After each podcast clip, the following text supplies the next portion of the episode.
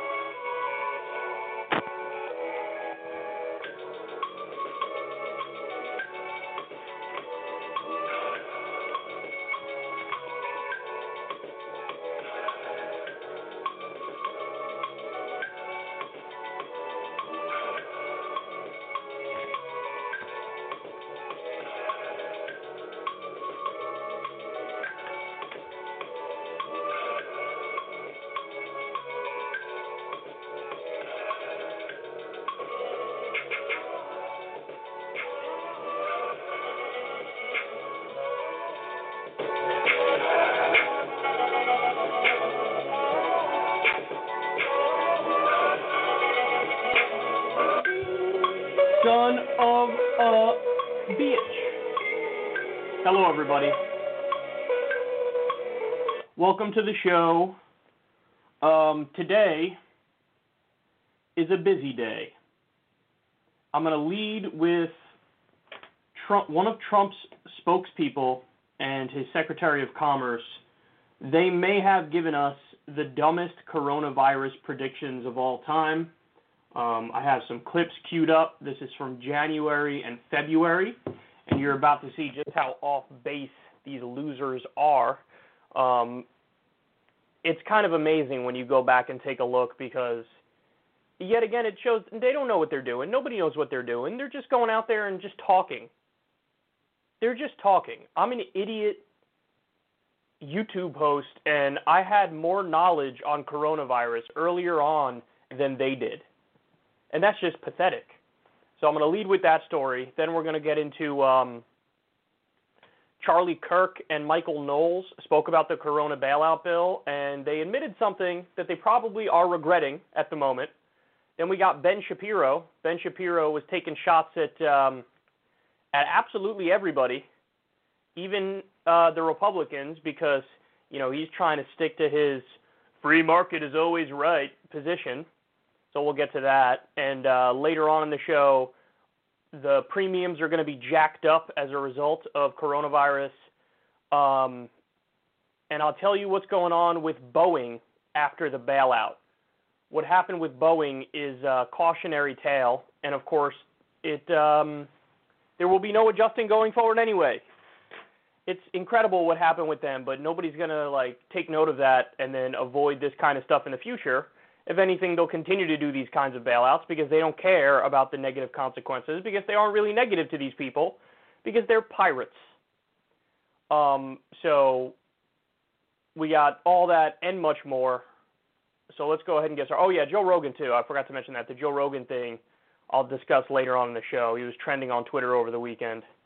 Um, so we'll talk about that. Anyway, without further ado, let's get started, and we're going to go right to Trump's spokespeople and how ridiculous they are. Let me set this up for you. One of Trump's spokespeople and uh, his Secretary of Commerce, Wilbur Ross, really gave us two of the most insane coronavirus predictions ever. I mean, this stuff is special. It is special stupid. So let's take a look at what both of them said. This is back in January and February. But it's not just them, it was also Trump himself. We played the anti Trump ad for you recently which had a compilation of everything he was saying in January and February and early March about the coronavirus, and he utterly clueless, didn't realize what was about to hit him, even really on the day or the day or the week where everything should have been locked down in the US to make sure we, you know, stop the spread of this thing. Even then, at that late date in early March, he was still, you know, going on and um acting like it's not that serious, it's just like the flu, this is no big deal. So anyway, forget Trump's comments, put them aside because these take the cake.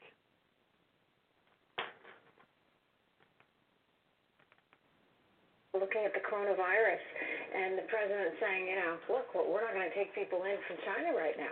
I mean, isn't it just a matter of protecting us, our national security really being at stake? And he's sort of the last line of defense there. Well, first That's line, right. I should say.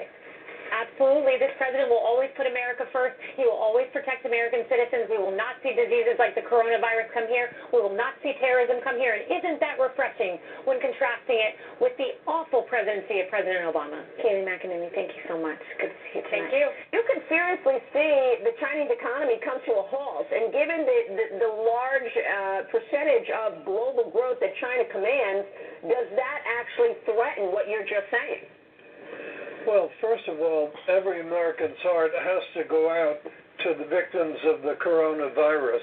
So I don't want to talk about a victory lap over a very unfortunate, very malignant disease. But the fact is, it does give businesses yet another thing to consider when they go through their review of their supply chain. And top of all the other things, because you had SARS, you have the African swine virus there, now you have this. It's another risk factor that people need to take into account. So I think it will help to accelerate the return of jobs to North America, some to U.S., probably some to Mexico as well. Oh, that's a good point, actually. Maria Bartiromo at the ah, that's a good point.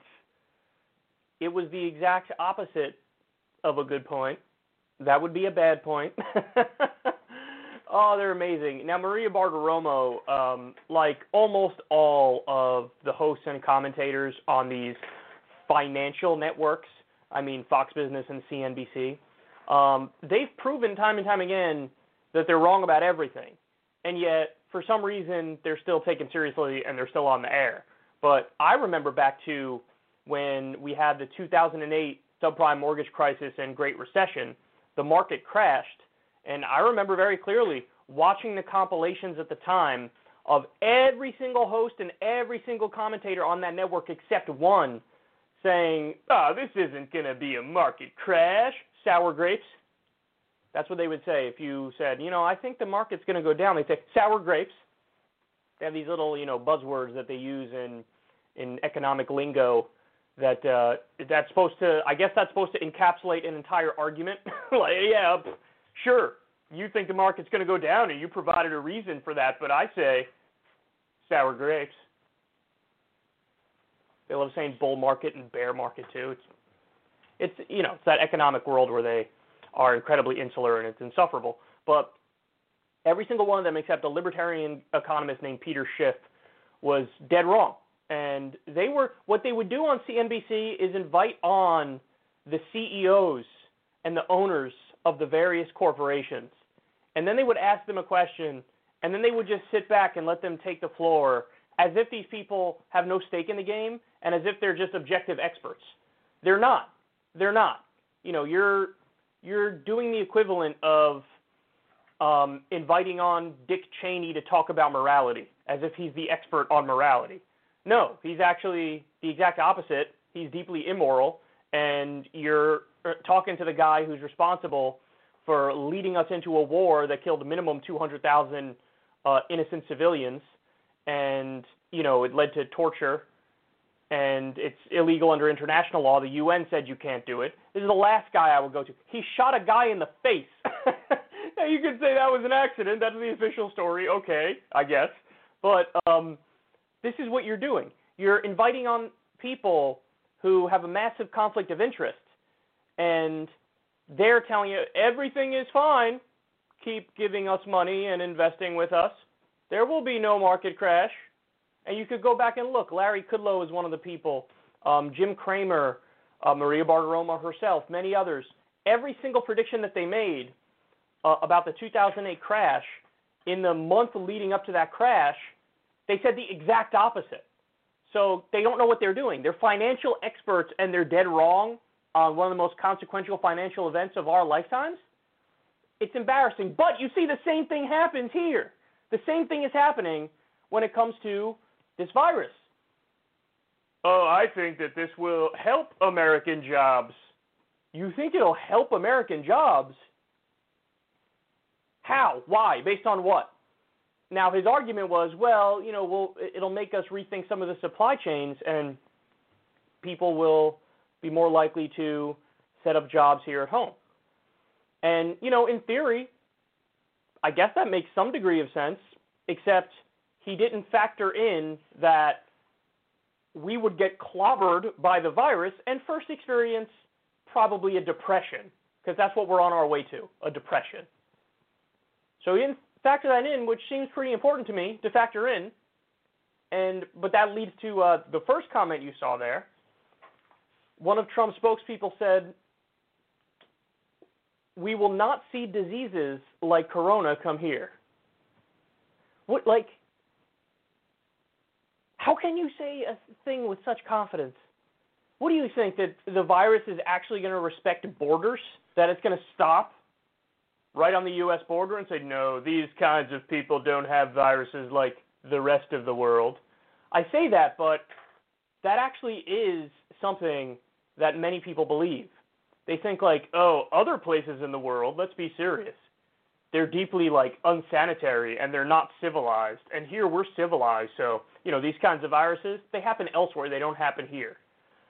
Um, well, the Spanish flu begs to differ because uh, most experts believe that started here in the United States, particularly on a military base in Kansas.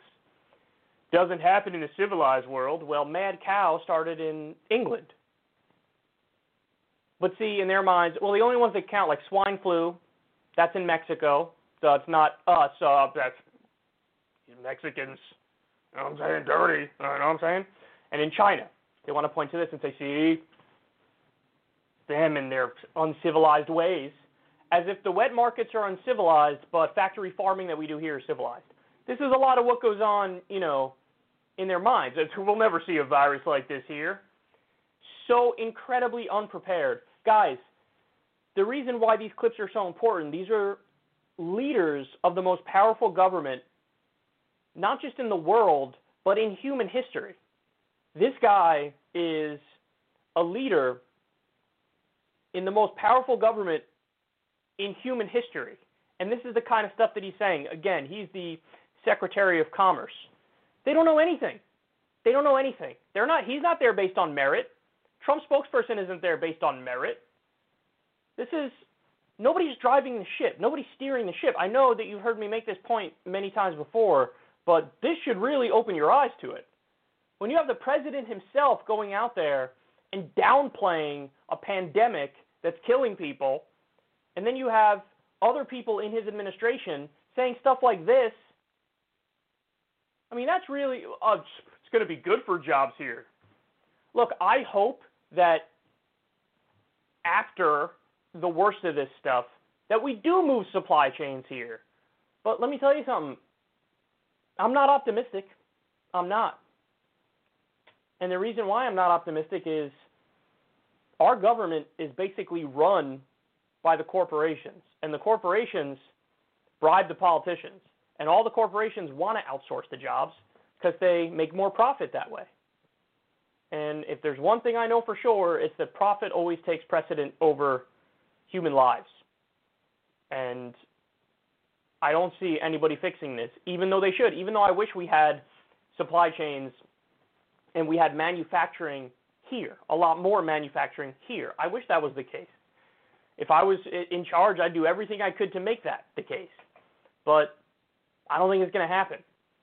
And so he's wrong on two fronts. He's wrong because I don't think they're going to do it even theoretically, if we didn't get hammered by the virus, I don't think they would do it. But now that we're getting hammered by the virus, I still don't think that they're going to do it, and we're going to lose a tremendous amount of jobs. Think about it. In, you know, this happened. I think his comment was in, um, was it February or January? I think his was February. Well, either way, within a couple months, we would have the largest spike in unemployment in history. The previous record for one week filing in unemployment was uh, about 680,000 in one week during the peak of the Great Recession. Guys, we had 3.1 million one week and then 6.6 million the next week. But don't worry, I've been told by Trump spokesperson that we don't get viruses like that here.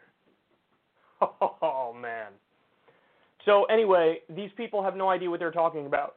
Excuse me, and they're just propagandists. That's what they are. They go out there, they don't make the case that is, they make the case that they want to make to make themselves look good. Well, every now and then, you know, reality bursts that bubble in a clear way, and this is this is um, these are two examples of that happening. Okay.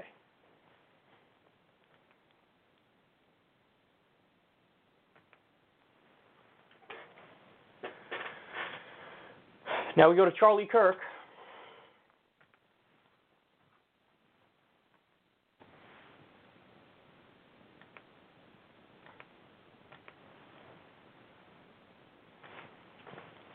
Conservatives Charlie Kirk and Michael Knowles spoke about the Corona bailout bill. And um, what Charlie says here may surprise you. And I think there's a, a small chance that he would like to have these words back. I, I, and they're already talking about another stimulus. And look, here's the long and short of it. is that middle America, real small business relief, the best stimulus they could have, Michael, is the green light to go back to work. I mean, that's what they want. And, and, and so I understand it's not that simple, and I understand there's you know all sorts of competing data and all that sort of stuff.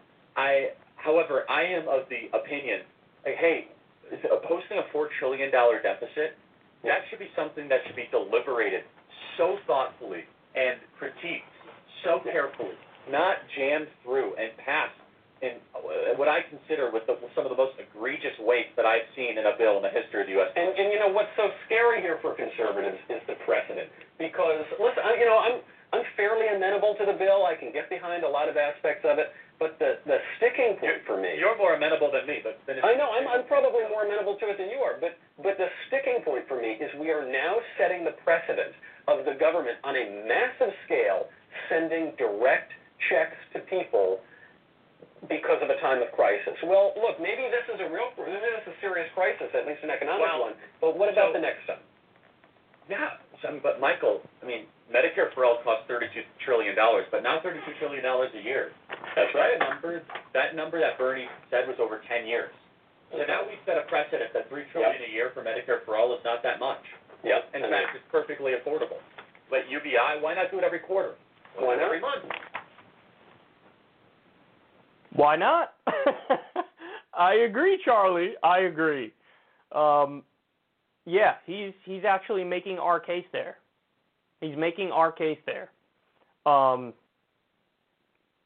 if you give him credit for anything, it's that at least he's being consistent with his own ideology, whereas many so-called conservatives or so-called libertarians, they act like government spending is wrong, growing the deficit and the debt is wrong, and then, you know, when it's inconvenient, they totally flip on that and they're like, yeah, I'm completely in favor of the debt and the deficit and uh, increasing the government massively. Where at least Charlie here, so he's against welfare for regular people, but he's also against corporate welfare. So you can give him credit on that front. However, there is a lot of telling stuff in there, isn't there? I mean, there really is. So he says, "Well, I mean, listen, you've already, you've set the precedent now that we could just do whatever, that we could just pay for whatever. That it's not really a question. It's not really like, oh, we have to tax to make sure we get every dollar and every cent for a spending program. You could just kind of do it." And it reminds me of what uh, the clip that we played from uh, the head of the Federal Reserve, and actually it was both heads of the Federal Reserve, one during the, the Great Recession, Ben Bernanke, and then the, the newer one, I think his name's Jerome Powell. And they said in no uncertain terms, yeah, we could kind of do whatever we want. Um, and Ben Bernanke said, it, well, it's not. All we do is like move a decimal point on the screen at the Federal Federal Reserve, and we just marked up the account, and then we're done. Now, I need you to understand something. This is under, you know, under Democrats and under Republicans. This is under uh, liberals and conservatives. This is the dominant philosophy, the dominant strain of thought in today's day and age. And it's like that for a good reason, because we've learned the lessons of history and what happens when you hit a giant economic crisis and you don't do that, and the government is not the spender of last resort. You exacerbate the economic crisis. Now, I would agree with Charlie that where you are directing those resources to is massively important, and our government does not direct them to the right places. However, where I disagree with him is his underlying point is like, hey, maybe we shouldn't just, you know, spend trillions of dollars like that. I would say we absolutely can do that, and we should do that. We just need to spend it in the right ways. And what he alludes to at the end there, you know, I've always said you should be bailing out the people when there's an economic crisis. Don't bail out the businesses. If anything, what should have happened with the businesses, and this will really make Charlie's head explode, is temporary nationalization. Because what happens now is you give these private businesses trillions and trillions of dollars overall, billions per company, respectively, or per industry, whatever you want to say, and then they're going to go bankrupt in a year or two because nobody's like, if you're the cruise line industry, if you're the airline industry, great, you got bailed out. Well, guess what? Still nobody's flying. Still nobody's going on your terrible cruise ship. So you're going to come right back to the government hat in hand in a couple of years asking for another bailout. Now, I agree that that's, that's what's called moral hazard that sets up a terrible incentive system where now they're always going to come back asking for more bailouts. But that's why, uh, you know, again, I'm of the belief that if you temporarily nationalize the industry, the taxpayer is the owner of last resort, then when the economy gets going better and there's reason to believe that we're on the right path, then you could hand it back over to private hands. But as of right now, and many other countries are doing this, if you temporarily nationalize the uh, certain industries, that's the only way you could weather the storm. It's the only way. Because again, you could bail people out. You could bail out certain industries and keep them afloat for a little bit. But in due time, they're going to go belly up again because the economy's grinding to a halt. Um, but what he was saying there, in sort of a you know a tongue-in-cheek way, like why not do this and this and this? My reaction is actually correct. Those are probably the only things we should be doing. So and the idea that Michael Knowles says there, oh, now you're setting a precedent of the government sending direct checks to people. We've had that precedent for a long time. It's called Social Security. So we set that precedent. Um, we already set the precedent that the the deficit is not necessarily a problem. Every modern economist will tell you the deficit is not necessarily a problem. You can get some Austrians who say, you know, the opposite, but everybody who's a Keynesian, but beyond that, everybody and the and the acting ideology at the Federal Reserve is MMT, modern monetary theory. And all of them will tell you the deficit is not necessarily the problem. The problem is inflation. So as long as we can control inflation, we can do as much deficit spending as we want, assuming we have control of our own currency. And thankfully here in the U.S. we do. We have our own currency. So um, there's a lot of stuff there that's fascinating. Charlie says, well, the best stimulus is really to get people back to work. Yeah, but there's a pandemic. So they can't go back to work. That's the point. So what do we do in the meantime? Well, the proposals that you know are the clear ones in my opinion. You freeze all the major bills, put a total freeze on rent, mortgage, student loans, all the major ones, and then give everybody a UBI check every single month, and they could use that to pay for the bills that are not frozen. Um, so you basically press pause on the economy. And in terms of the bailout bill, he and I would agree on the corporate side of the bailout bill, I would not bail out the corporations, but I would effectively do a bailout of the people. And the logic is hey, when there's a crisis, the government has to act because they have to look out for, as the Constitution says, the general welfare of the American people. So I would just flip that right on its head, just like Charlie alludes to there, and say, well, you know, if there's a liquidity crisis, and if there's the financial industry immediately gets bailed out and gets a trillion dollars a day in quantitative easing when there's a problem, why don't we view the health crisis as a crisis? So why can't you use the same mechanisms instead of a trillion dollars a day to prop up uh, the financial institutions in Wall Street? Why not spend the money for Medicare for all? Because in my opinion, having 45,000 to 68,000 people die every year because they don't have access to basic health care, there's your crisis.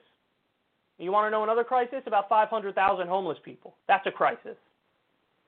So the government should be the last line of defense. And even though he doesn't mean it, when he says it at the end there, I think he, he's correct. He's like, well, now, see, you've set a precedent, and the precedent is the government can just spend whatever whenever they want for whatever reason. And this, this sets up a problem. Well, it's only a problem because our government is corrupt, so they're spending the money in all the wrong ways. If they weren't corrupt and they just spent the money on the actual crises, that'd be wonderful. That would be a, a thriving social democracy. So, um, almost, Charlie, almost. You were so close. So close. But he said it. He's like, well, if we could afford this, this ridiculous bailout bill, well, why can't we afford Medicare for all? Well, why can't afford UBI? Correct, Charlie. Correct. That, that, but unironically.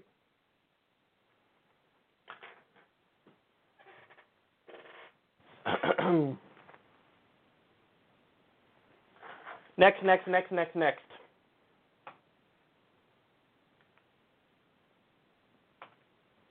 Ben Shapiro, Squeaky Benjamin.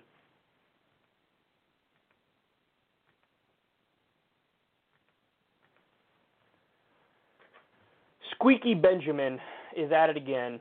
So we covered um, some of his comments on our last show. He said that striking workers are just as bad as price gougers. And you had uh, some workers who were protesting for protective gear because they didn't want to get coronavirus as they worked. You have workers who wanted what's called hazard pay. They wanted double pay during the crisis. And these are specifically for the industries that are currently thriving. There are some industries, while the rest of the economy is imploding, there are some very few select industries who are expanding, and the people who are striking happen to be in those industries that are expanding. So, anyway, I think it's perfectly reasonable. I think even if um, Ben Shapiro were to say, no, don't be ridiculous, it's hard to run a business. And if you workers think you can handle this all on your own, then fine, by all means, you run your own business. Yeah, exactly. That's totally fine. That would be what's called a worker owned co op. That would be democracy in the workplace. And my guess is if you did have democracy in the workplace, the workers would, by definition, be a lot happier because the decisions are made democratically. So if they had the money and they could afford it, which they can, the double pay, everybody would get their double pay, everybody would get their protective gear. So, yeah, I don't. He's ridiculous in thinking that, like, man, the only reason these workers are protesting in these conditions is because they're so piggy and selfish and greedy. Really, that's who you think is piggy and selfish and greedy. Not, for example, the people uh, on the manager level and you know the executive level at Amazon who were forcing people to work in a factory where somebody had contracted the virus. They're not piggy. They're not the problem. It's the workers who want to make sure they don't catch the virus, and the workers who just want to be appreciated a little more during a time of crisis. I know, Ben. I know. It, it's he's he's a ridiculous person. Anyway, I digress from that. That was the last segment that we did. But Ben Shapiro's not done taking shots at people over the virus and the various solutions that are being implemented and proposed. Take a look.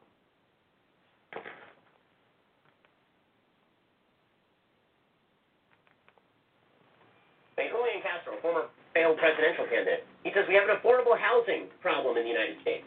Like seriously, that, that's where you're going with all of this is affordable housing? We're trying to fight a global pandemic right now. You might want to put your, your Marxist back burner ideas on the back on back burner. One of the things that this coronavirus has revealed is just how close so many million American families are to poverty. And one of the things that I think we need to focus on more is that we need to be bolder when it comes to housing assistance to make sure that people can stay in the apartment or the home that they're living in. So we need to be addressing this right now for the coronavirus period or crisis that we're in, but also it is demonstrated the long-term problem that we have when it comes to housing affordability out there. Okay, come on. Come on. Like, your, your side projects don't matter. By the way, neither does President Trump's $2 trillion call for infrastructure spending. Sorry, we're too busy destroying the entire future of the American federal budget. Or we're going to do that over here. So if you want to add like another $2 trillion on top of that to fill potholes, I'm going to go no on that. Oh man, he is so incredible in that he's seemingly wrong about everything. All right, so let me walk you through this. When he goes after Julian Castro, I can't believe I'm about to defend Julian Castro. But when he goes after Julian Castro, um, Castro is calling for affordable housing because, Ben, I don't know if you know this, homeless people can get the virus. Homeless people can spread the virus among each other putting their lives at risk. Those lives have value. I know you think they don't, but they have value. But beyond that, even if you're inclined to say they don't count because they're homeless and I'm Ben Shapiro, uh, they also can spread the virus among all Americans. Because when you have people who are perpetually out on the street during a national lockdown, that tends to have the opposite of the effect that we want. Namely, continued spreading of the virus. So the fact that he wasn't able to put two and two together, the fact that he wasn't able to understand that what Julian Castro is talking about is absolutely linked to the pandemic, just shows that he's not that bright. Either that, or he understands, but he doesn't care because they're homeless people, so in his mind, they don't count, they're super irrelevant, and who cares what happens to them. But like I just explained to you, with homeless people having it, they also could spread it to people with homes. So even if he wants to have that terrible genocidal mindset about how homeless people are irrelevant and don't matter, he's still wrong. It's unbelievable. And then the point about infrastructure. Oh my God. Yet again, so now I just defended Julian Castro. Now I got to defend Trump. The reason why Donald Trump would float something like an infrastructure deal right now, the reason why he would do that is because the numbers look like we're about to hit a Great Depression when you have 3.1 million people file for unemployment one week, and then the next week it's 6.6 million people, the old record was less than 700,000 in one week. And then in in a two week span, we have 9 to 10 million people file for unemployment. We have no outs. The government has no outs. That's why they did the bailout bill. Now, the terms of the bill were terrible, and they needed to drastically and radically change from what they did because they just handed money over to corporations. But is an infrastructure bill a great idea? Yes, absolutely. One of the things that helped us get out of the Great Depression was the New Deal. Was the New Deal. That was an infrastructure project. That was a jobs program. That's exactly what Trump is talking about when he floats that. Now, I'm sure I'll disagree with the terms that they draft in a bill that has infrastructure spending in it. And I'm sure Trump will, you know, a lot of people in Trump's own party will say no to that. But look at the mindset, man. Look at the mind. He thinks it's just filling, filling some potholes. Hey, you want to waste trillions of dollars just filling some potholes? Of all the money that's been spent so far, that's what you're taking issue with? You know, fill some potholes? Come on, you're to spend trillions just filling some potholes? Our infrastructure gets a grade of D plus. As you guys know, because I reference it all the time, the Society of Civil Engineers releases a report every couple years, and our infrastructure gets a grade of D plus. It's abysmal. It's abysmal. Our airports, our roads, our bridges, everything is crumbling.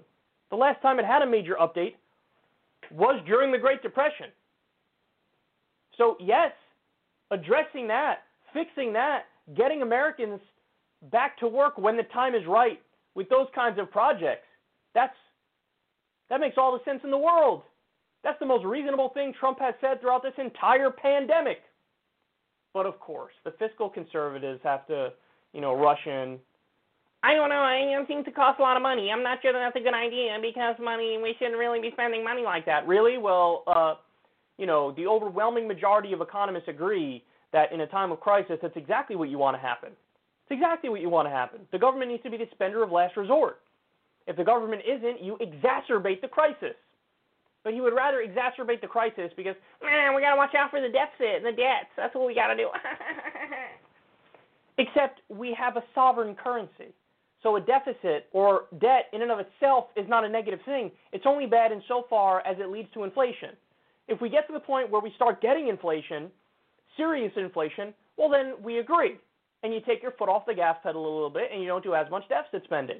But we're not at that point yet, and we need to create jobs. We need to do something to stimulate the economy.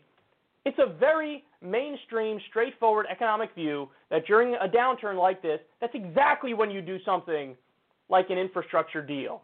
It's exactly when you do it. They should have done it in 2008 in a much stronger way. So it's God, he's so he's wrong about everything. It's amazing how wrong he is about absolutely everything. So he would rather I love how, and he also called affordable housing like a side pet issue. That doesn't, you know, you're a political dude, Ben. That's not something that's high on your list. Like, hmm, should everybody in our society probably have a roof over their head? No, I don't like the way that sounds. Is that too radical for you, Ben? that everybody in a society have a roof over their head? See, look at the mindset. The mindset is not like, let's try to fix problems, let's try to, you know, ameliorate social ills. The mindset is just like, you know, smug, callous indifference. I mean, it's really stunning the degree to which it is that because you're talking about a guy like Trump who's smug and callous and indifferent, and he's significantly less smug and callous and indifferent than this guy. At least he's floating the idea of let's do an infrastructure bill. Again, I'm sure that if they draft a bill like that, the terms will be horrendous. But look at Ben Shapiro's response. Dude, you're embarrassing.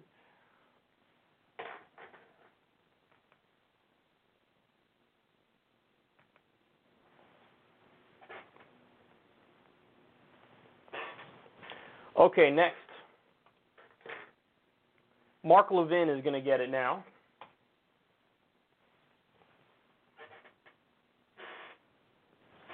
Mark Levin, Mark Levin. So Fox host Mark Levin um, and a bunch of conservatives are turning on Trump over the economic response to COVID 19, but they're doing it for all the wrong reasons. So, in other words, it's not like they're not targeting the corporate bailout portion of the bill that I talk about, which is terrible, it's just to give away to corporations. And they're going to go bankrupt soon enough anyway because you bail out the cruise line industry and the airline industry, nobody goes on, nobody you know uses them over the next year and a half, two years, and then they're going to need another bailout. So, but he's not. Point is, he's not criticizing in a reasonable way. You'll see the nature of his criticism here, and it's pathetic.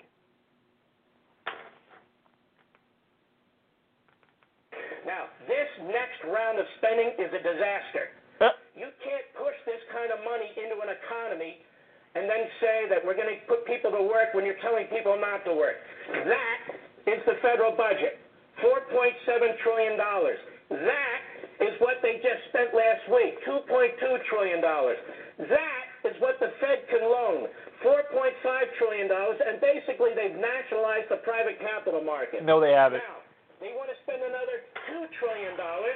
Believe me, with the Democrats, it's going to get worse than that. What's a trillion dollars?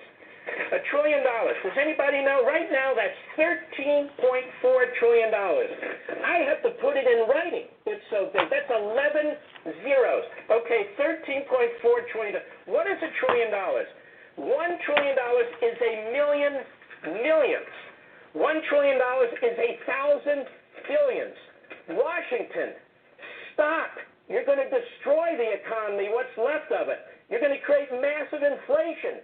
If you're right, if you're right and I'm wrong, then we'll have Venezuela. Oh my God, he's so stupid. Okay, so the Venezuela point. Um, first of all, we don't have sanctions that are absolutely positively crushing our economy. We have just unbelievably um, restrictive sanctions on Venezuela, so that hurts them up front. But beyond that, they put all their eggs in the oil basket. Okay, they don't have an economy that's diversified in any way, shape, or form. All their eggs were in the oil basket, and so when uh, the price of oil, the price of oil fluctuates, and when it does, I mean, forget it. You you totally obliterate that economy. So to make the comparison, us to Venezuela, is beyond absurd. It's just beyond absurd. So that's your argument by having by doing stimulus spending, we're going to become Venezuela. Okay, every single government, when you have an economic downturn, they do stimulus spending. Why? Because if the government does not do stimulus spending, you exacerbate the financial crisis. Again, don't guys, don't take my word for it. You can read about it on your own. Every single mainstream economist will tell you this. There are some non-mainstream economists who will tell you the opposite, but they have to ignore history. They have to ignore history. When the government takes a hands-off approach and, you know, you have the market imploding and you have a finan- looming financial crisis, that's only going to exacerbate the problem. The government is the last line of defense, the spender of last resort, and um, they have the ability to basically prop up the economy. So now, having said that, yes, there are ways in which you should do that and ways in which you shouldn't do that. You guys know I'm against the quantitative easing for the financial institutions. I'm against the bailouts for the big corporations, or at the very least, the bailouts with fewer no strings attached. So, yes, there's plenty to criticize in the way that we're handling this. But that's not Mark Levin's criticism. Mark Levin's criticism is, man, I have a sheet that has big numbers on it. Here, watch. Look, I got large numbers. See? Look, See, that's a big number. I don't know how well you guys can see that. See, there's a lot of zeros there. I'm Mark Levin, which, and I somehow have the same voice as Ted Cruz. Me. he really is the most annoying in terms of the sound of his voice, too, though, uh, among the conservative commentators. Ted is the worst among the politicians. But, like, his whole argument, and I, I remember from when I started in, uh, you know, following politics, conservatives have always used this argument back you know back in the day when the national debt was like 16 trillion they'd be like and did you know the national debt is 16 trillion? And then like do you do you have a point? Because they don't they never put it in context they never explain what that means. And like Mark Levin either doesn't know or doesn't care that we control our own currency. And when you have a sovereign currency you kind of can do whatever you want the only thing that would prevent you from, you know, continuing to pump liquidity into the marketplace is um, inflation. And we're not experiencing a lot of inflation right now. So the move from the Federal Reserve is we're going to do everything that we can until we, you know, come up against that barrier. In which case, then we back off a little bit. But his argument is just, oh my God, we're spending a lot of money. Oh my God, a trillion dollars is a lot um, oh my God, we're turning into Venezuela even though we're not. So please stop it. And I love when he said we basically, uh, what did he say? We nation. What market did he say we nationalized? Doesn't matter because whatever he thinks we nationalized, we didn't. If we did, we'd be a hell of a lot better. Because as you guys know, I've floated my idea before that all the industries that are asking for a bailout, it's much better to temporarily nationalize them than to give them a bailout and then have them go bankrupt again through these tumultuous times, just have the government own it, continue, you know, with payroll in various industries, and then when times get back to normal, then you hand those industries back over. That really is the best way to weather the storm. But you have a bunch of idiots like Mark Levin who they'll scream Venezuela even when we're not acting like Venezuela.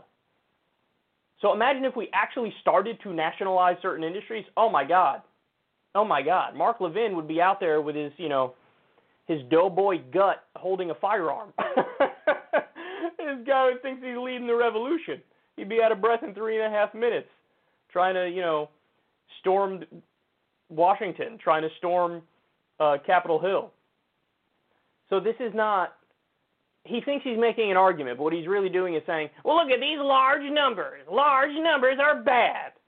Venezuela, me okay, Mark, that's not, you're not making a point. Yes, the numbers are large, but also they should be because our economy is imploding and the government is our last line of defense.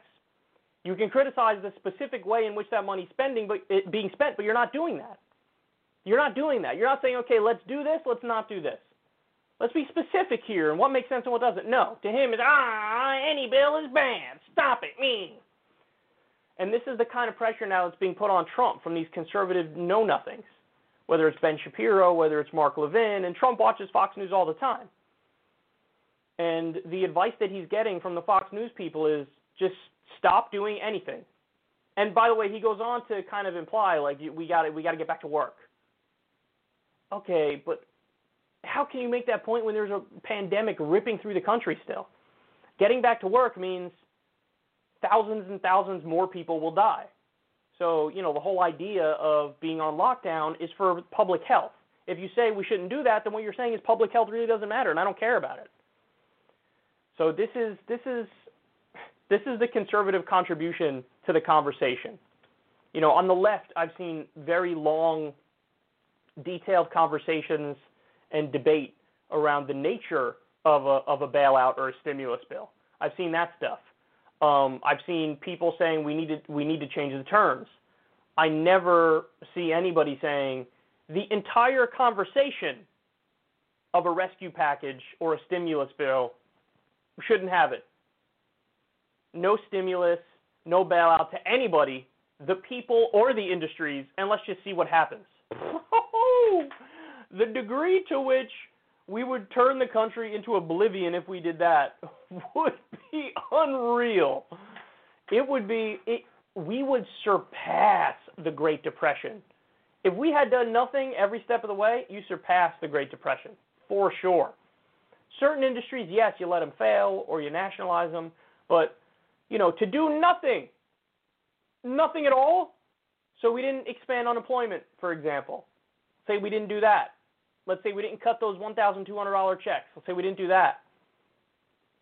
I mean, it would be, oh, God, you shudder to think of just how much worse it would be. It's already bad. It would be so much worse. So um, don't listen to these guys. They have no clue what they're talking about.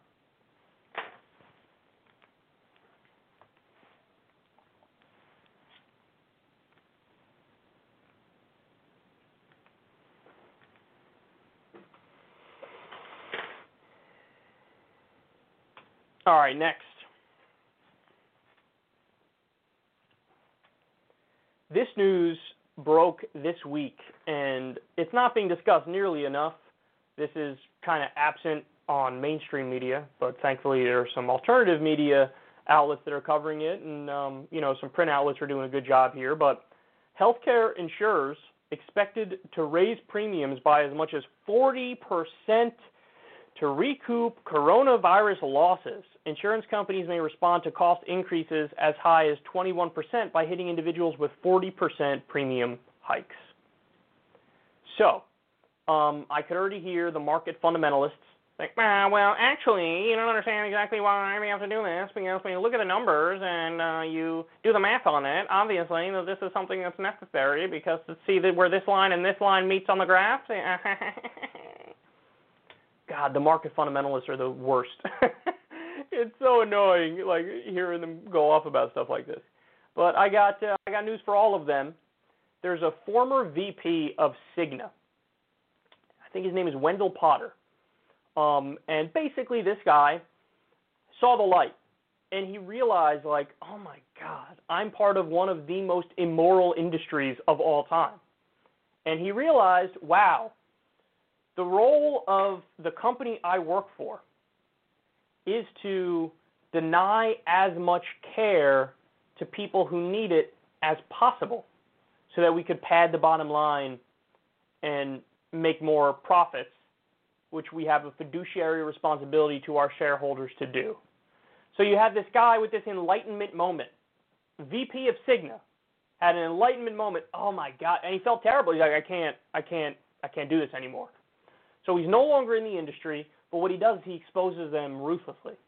And so he came out and he said, no, no, no, this is what they're doing here is robbing people.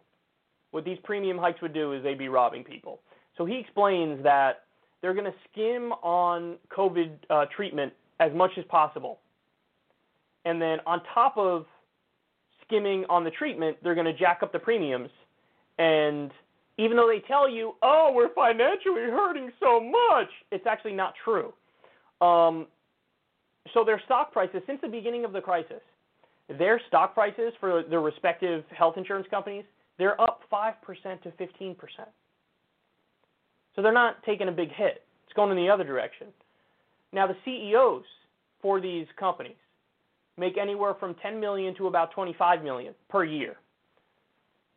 The big insurance companies raked in about 10 billion dollars in profit in profit one quarter, one single quarter in 2019. $10 billion in profit in a single quarter in 2019. So the point from Wendell Potter is like they're going to make it they're going to tell you like bro, we have no choice but to jack up premiums 40%. That's total nonsense. They're robbing you is what they're doing. And listen, honestly, you shouldn't be surprised by this. Why? Because I I've explained it a thousand times. They're a mafia. They're a, what's the point of health insurance companies? What's the point? So you have an unnecessary middleman between you and your doctor. You pay this middleman every month in case something happens to you. And then if something happens to you, you go to the middleman and say, "Could you help me out?" And the middleman's like, "Well, yeah, I mean, I'll I'll I'll help you out, but for I mean, you got to cover the first like $3,000." I've been paying you every single month for years, and now I finally need you, and you say, "Yeah, I got you, but first, what do you mean, but first? But first? What are you talking about, but first? I've been paying you every single month for years. You pay. Is your whole point. Well, see, what happened was the sun was in my eyes, and we got to make sure that the mathematics and the numbers on the screen it doesn't add up properly. So if you just shut up and pay three thousand first. Premiums, co-pays, deductibles, all that stuff. Don't take my word for it. Take the word of Wendell Potter, the former VP of Cigna. It's all a ruse. It's all a scam. They are an unnecessary, for-profit, rapacious mafia middleman that gets in between you and your doctors and price gouges you and robs you. Now, just so you understand, all the other countries, they don't face this. Every other developed country on earth has one version or another of a single payer system. There's no fear, there's no concern over there about, oh my God, we have a health crisis. Sorry, but you're going to have to pay so much more in taxes next year for your health insurance. That doesn't happen. We just got done. How long ago was it? A week ago, two weeks ago, talking on this show about how they decided, oh, we're gonna we're gonna dump a trillion dollars into the financial markets to shore them up every single day, every single day, every day, every day during the crisis, trillion dollars, trillion dollars, trillion dollars, trillion dollars. They did the, you know, 4.5 trillion dollar bailout bill. They're just they throw around money like it's no, we we have to do it. It's a crisis. It's a matter of necessity. Don't worry about how we pay for it. So why is the same approach not taken for healthcare? Sorry, but we're going to give you treatment that's not even the best treatment. And then on top of that, ah, we got to jack up your premium 40%. So the financial markets get an unlimited amount of cash but individuals got the virus are getting not the best treatment and premiums are getting jacked up. Everybody's premiums are getting jacked up, not just the people who get the virus. Everybody's premiums getting jacked up.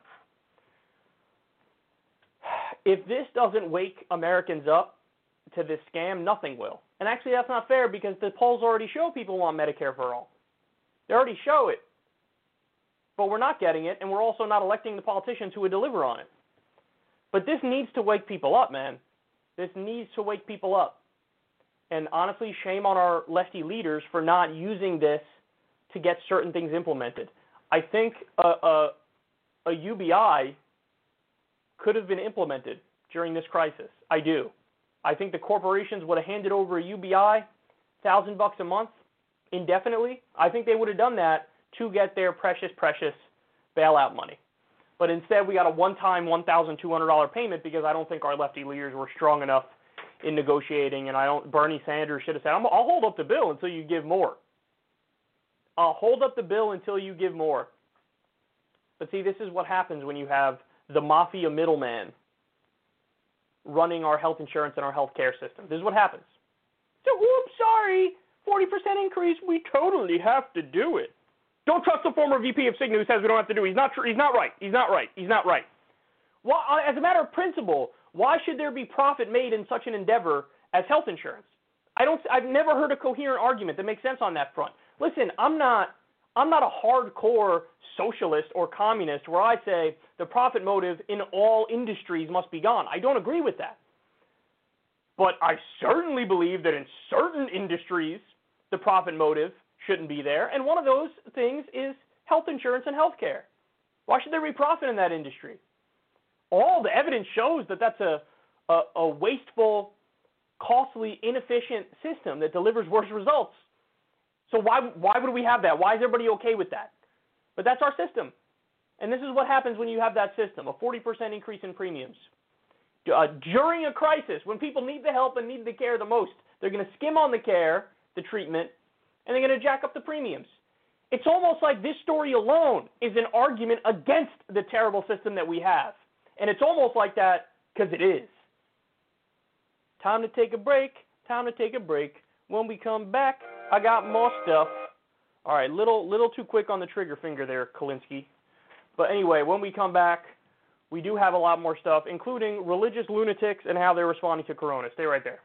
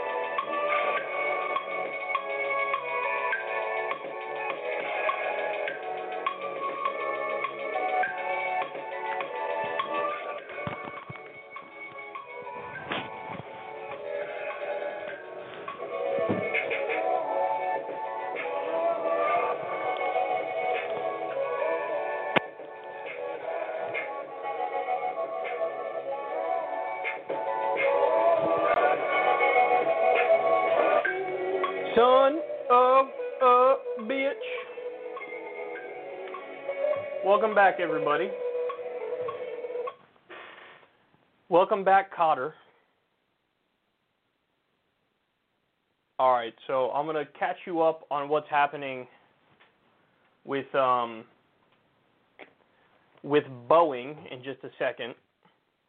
They've been one of the worst offenders as far as uh, the bailout goes and as far as corruption goes. Um, then we'll get to uh, some of the religious stuff in response to the coronavirus. Suffice to say, there's not um, there are some fundamentalists who are not taking this issue as seriously as they should. So we'll dive into that. But first, Boeing. Let's check in on how that big, beefy Corona bailout is going. Boeing is cutting jobs after giving the CEO it fired over the Max scandal 80.7 million on the way out, enough to pay 939 workers salaries, getting up to 17 billion dollar in COVID aid, spent 74% of free cash flow on buybacks last decade, got 8.7 billion dollar subsidy from Washington state. So they're they just got billions of dollars in aid and they're cutting jobs. Some of the people are, will be lucky enough to get buyouts, so they'll like pay them to retire. It's a fancy way of saying firing with a few benefits, but they're cutting jobs. See, this is exactly why I was arguing that you should temporarily nationalize all these companies that desperately want a bailout. Do you guys remember the Boeing CEO went on, I think it was CNBC or Fox Business, and said um, that if the government wants equity shares in Boeing, that, oh, we'll look at other options. So they're going to the government to ask for a bailout, and then they have the nerve to say that if the government, like let's say the government gives the equivalent of 40% of the value of Boeing to Boeing, they were they might have said, "Oh, well, we want a 40% stake in the company, so we want to own 40% of the company because that's how much money we gave you." The Boeing CEO was like, "Well, if they insist on on that, then we'll we'll look for other options. We have other options." What? Then why are you asking for a bailout if you have other options? What are you talking about? So they just wanted the money and the government to piss off. Just give us free money and shut up. Isn't that unbelievable? And so here you go. This is exactly why I said if the government, you know, gives these companies or these various industries any money, just temporarily nationalize the industries. Because that's the only way you can guarantee we're going to keep payroll going for, for the workers and we don't really have to worry about making a profit during this pandemic because it's a pandemic and the economy is grinding to a halt and we have no problem you know, spending whatever we have to spend to keep these industries afloat, but not a penny more, and not on anything like ridiculous. So that's the only way you could have guaranteed that is temporary nationalization. But they didn't temporarily nationalize. The government is bailing out. They're doing it with few strings attached, and this is what you get as a result of it. You get the exact thing that we warned you was going to happen is happening. The exact thing. Sorry, I know we took billions of dollars, but we're going to fire people anyway. Spend the resources in a ridiculous way. This is what we knew this was going to happen, and it's happening. So guess what? It's no surprise now that this came out at the same time. As coronavirus spreads, poll shows nearly 60% in the U.S. believe political system designed solely to serve rich and powerful. The survey was taken as Congress debated the $4.5 trillion corporate bailout amid the coronavirus pandemic. So that was a uh, Hill Harris X poll very respected pollster. And again, 60% in the U.S. believe the political system is designed solely to serve the rich and the powerful. Those people are not wrong. Every single group you could think of, except Republicans, said, "Oh yeah, this is this whole system is designed to serve the rich and the powerful. Again, there's an important word in there. Solely serve the rich and the powerful. Everything else is ancillary. Every single other thing is ancillary.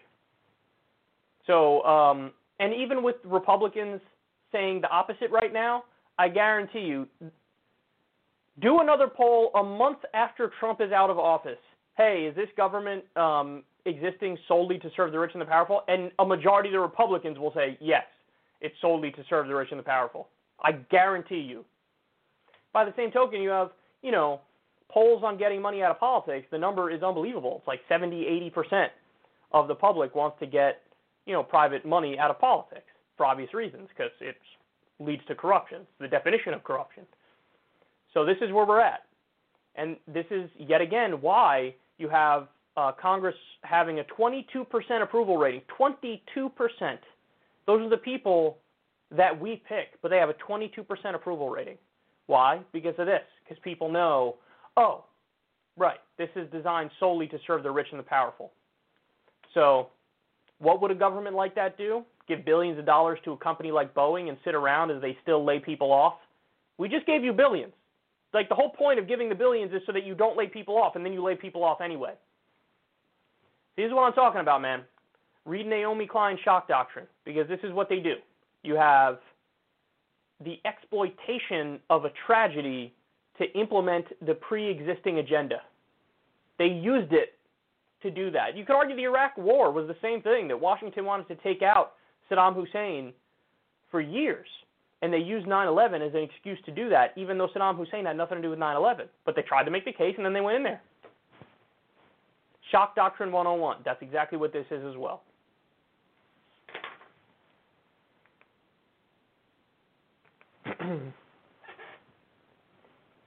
okay.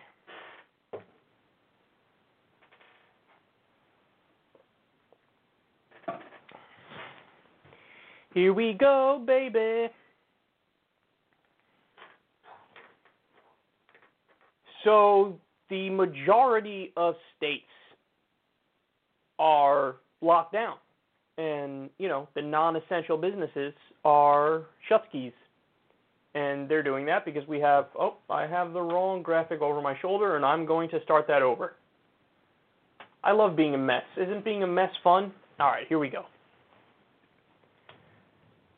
There are at least a dozen states that are exempting religious gatherings from their lockdown orders. So the majority of states have shut down, you know, non-essential businesses. Um, some haven't, but even in many of the states that have shut down the non-essential businesses, they say, well, religious gatherings are essential. And so people can gather in small places with large numbers of people and poor ventilation as long as you say it's a religious thing. So make no mistake about it, this will absolutely help spread the virus. And I want to show you what some of these people are saying. Now, this Oops. next round of spending. Wrong one. Driving out of this Ohio parking lot is a woman who just attended a church service with dozens of other people, including children. Can I ask you about your decision to go to church to be inside that building? I wouldn't be anywhere else. Aren't you concerned you could infect other people if you get sick inside? No. People that don't go to this No. church. I'm covered in Jesus' blood. I'm covered in Jesus' Well, what blood. about other people who don't go to this church who you might encounter? All of these people go to this church. No, but you're going to be in places where other people I go to the grocery store every day. I'm in Walmart, Home Depot, all of those But you people. could get them sick from what happened. They could get me sick, but they're not because I'm covered in His blood. Thank you very much. What? How do you respond to that? It's one thing, I've said this many times before, but it's one thing to be wrong. It's one thing to be wrong about something. It's another thing to be arrogantly wrong about something. So not only are you wrong, you seem insistent that you're right.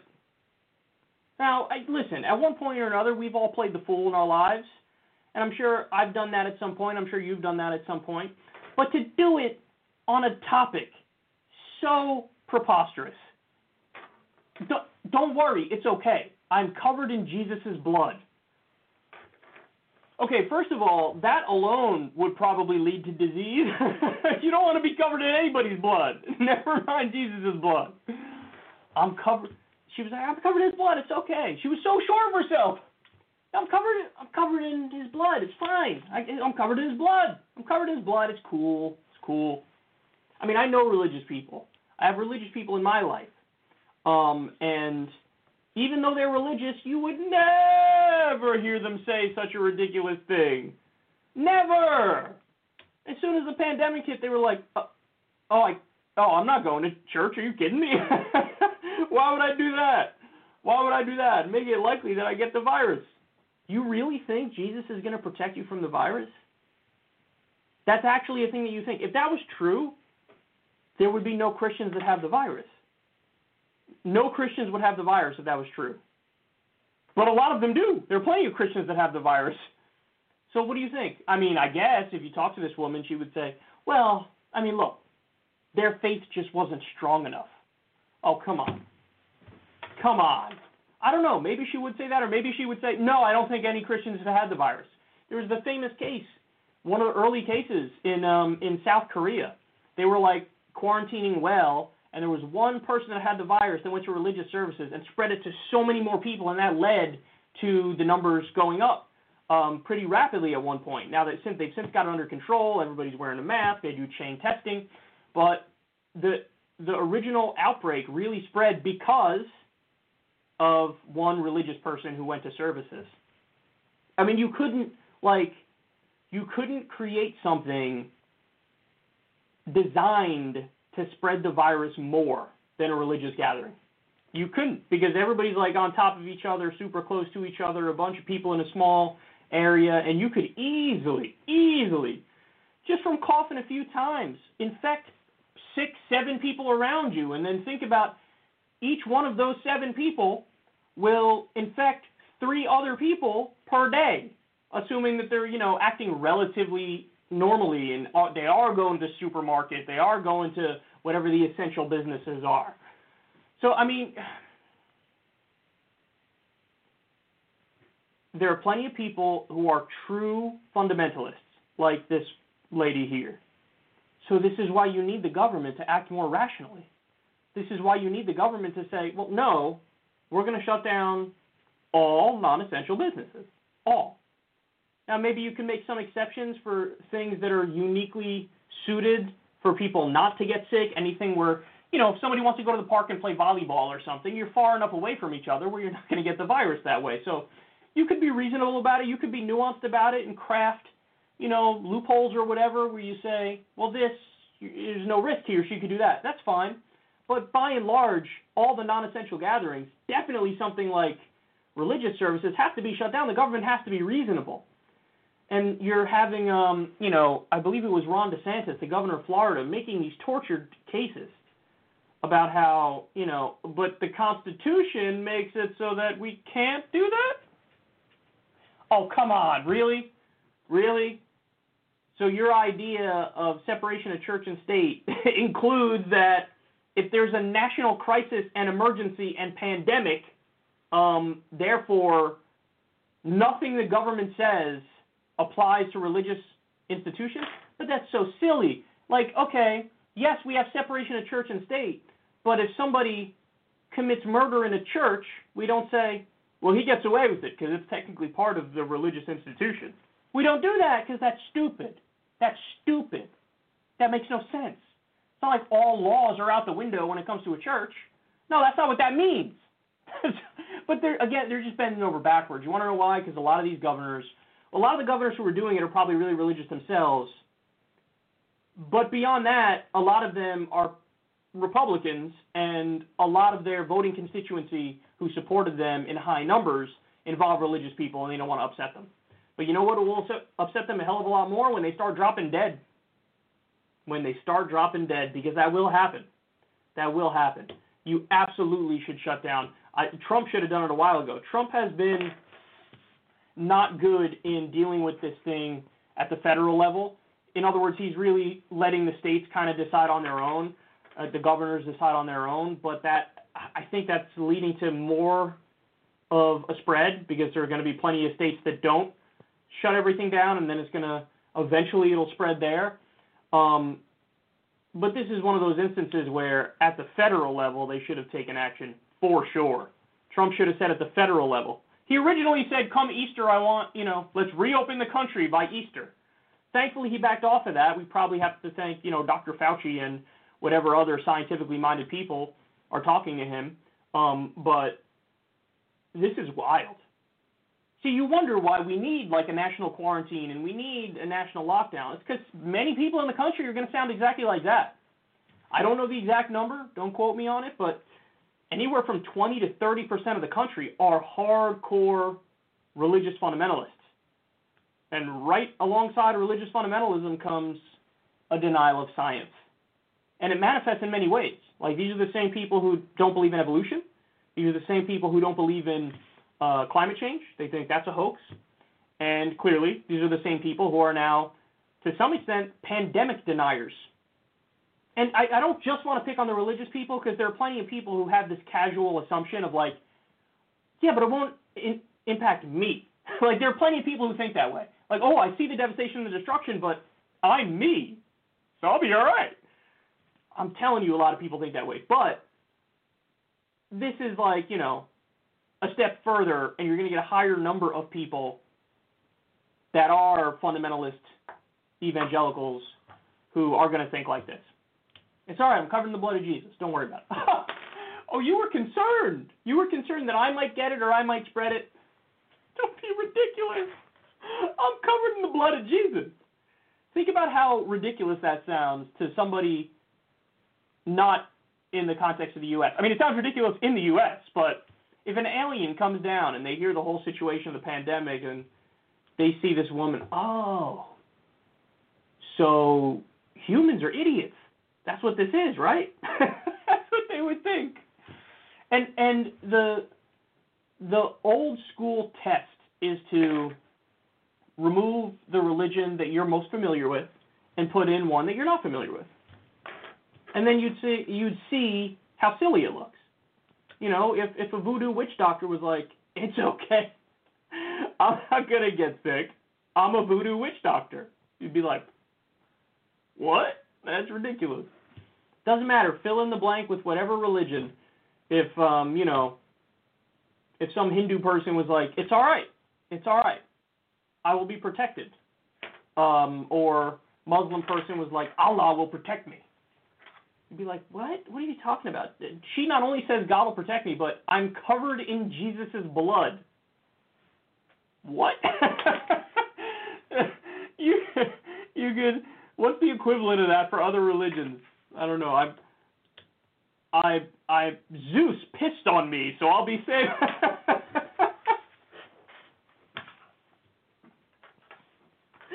oh come on, man. I, you know, this is one of those things I used to know. I'm to look this up as I talk here to you guys, but I used to know how many religions are there. I used to know that number and I could use it. it okay, here you go. Here it is. Yes, this is it. 4,200 religions exist in the world. 4,200 religions. So think about it. This woman who just said, I'll be okay. I'll be okay because I'm covered in the blood of Jesus, so I'm fine. That woman is an atheist when it comes to 4,199 religions. But she doesn't go that one last step of the one she was raised in, the one that she believes in wholeheartedly. And and that really exposes the absurdity of it. 4,200 religions. What are the chances you pick the right one? Carol. I have no idea if her name is Carol, but she looks like a Carol. What are the chances you pick the right one? very, very, very small. So I don't know. Maybe don't roll the dice on the blood of Jesus. God, what are we gonna do with people, man? It is tough. I mean, generally speaking, I'm of the belief that Americans are kind of historically ignorant. They don't know a lot about history. Um, but I've always made the case that Americans aren't stupid. There's a difference between ignorance and stupidity. You can fix ignorance. You can't really fix stupidity. Um, and I do believe Americans are ignorant, but when you like poll the American people, on what they think of the various political issues. They oftentimes are very reasonable. So I don't think Americans are stupid. Um, but when you watch a video like this, you know, there are some asterisks, man. There are some caveats. I am hedging a little bit. I think there are plenty of people, for different reasons, but to the extent that you've convinced yourself that the supernatural is not only real and exists, but is obvious, and you know the details of the supernatural, mm, it's hard for me to be kind to you and give you the benefit of the doubt. I think you might be lacking in a certain department. I don't want to say it, but I think you all know what it is. So, um, don't be like this, guys. Don't be like this. And if you know, if you have anybody in your life who you love and you care about who thinks like this, change their mind. Do everything you can to change their mind. Because that mindset will absolutely spread the virus more and will get people killed. So it's not just bad for her, bad for everybody. And um, you know, I don't know how somebody can live with themselves if they get to the point where their actions lead to the deaths of other people. So just nip it in the bud and make sure everybody stays in as much as possible, and you avoid situations where um, this stuff can easily spread.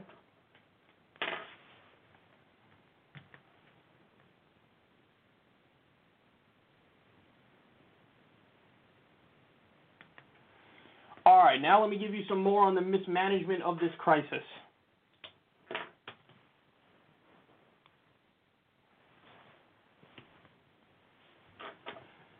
Forbes spent, ooh, wrong.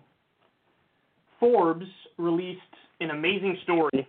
Um, a reporter for them spent a day with N95 medical mask producers. Not actually, not just the producers, it's the producers and the sellers. And um, what they learned is infuriating. So they say the following Millions of N95 masks have been available throughout the US, Canada, and the UK during the pandemic, according to brokers trying to sell them. Millions of them, guys. The high price point per mask, driven by extreme demand, has contributed to an overwhelmed reaction among potential buyers, especially in the US. Scrutiny surrounding these deals is high because of ongoing scams and claims of price gouging, both of which are triggering emotionally charged reactions and fear of making deals. Millions of masks are being purchased by foreign buyers and are leaving the country, according to the brokers, while the domestic need remains alarmingly high. Okay, so that's bad enough, but look at this. By the end of the day, roughly 280 million masks from warehouses around the U.S. had been purchased by foreign buyers and were earmarked to leave the country, according to the broker. And that was in one day. To his knowledge, none of the masks had been purchased by buyers in the U.S. Oh boy. Oh God. All right, so listen, this is um, this is somewhat personal to me because I have people on the front line. I know people on the front line, and um, they say it. Hey, we have a shortage. We have a shortage of all what they call the PPE, um, the various kinds of masks. Shortage of all that stuff. You know, I've told you guys that on the front line in China, they're wearing hazmat suits. Here, our frontline people are not wearing hazmat suits. So maybe that's one of the reasons why many of them are getting sick that this thing is actually a lot more contagious than everybody originally thought. It's at least twice as contagious as the flu. So something's going on there. But frontline people in China are wearing hazmat suits and they're not wearing them here. Maybe we should have hazmat suits, but nobody's wearing them here. So it's like there's a massive shortage of everything that we need here.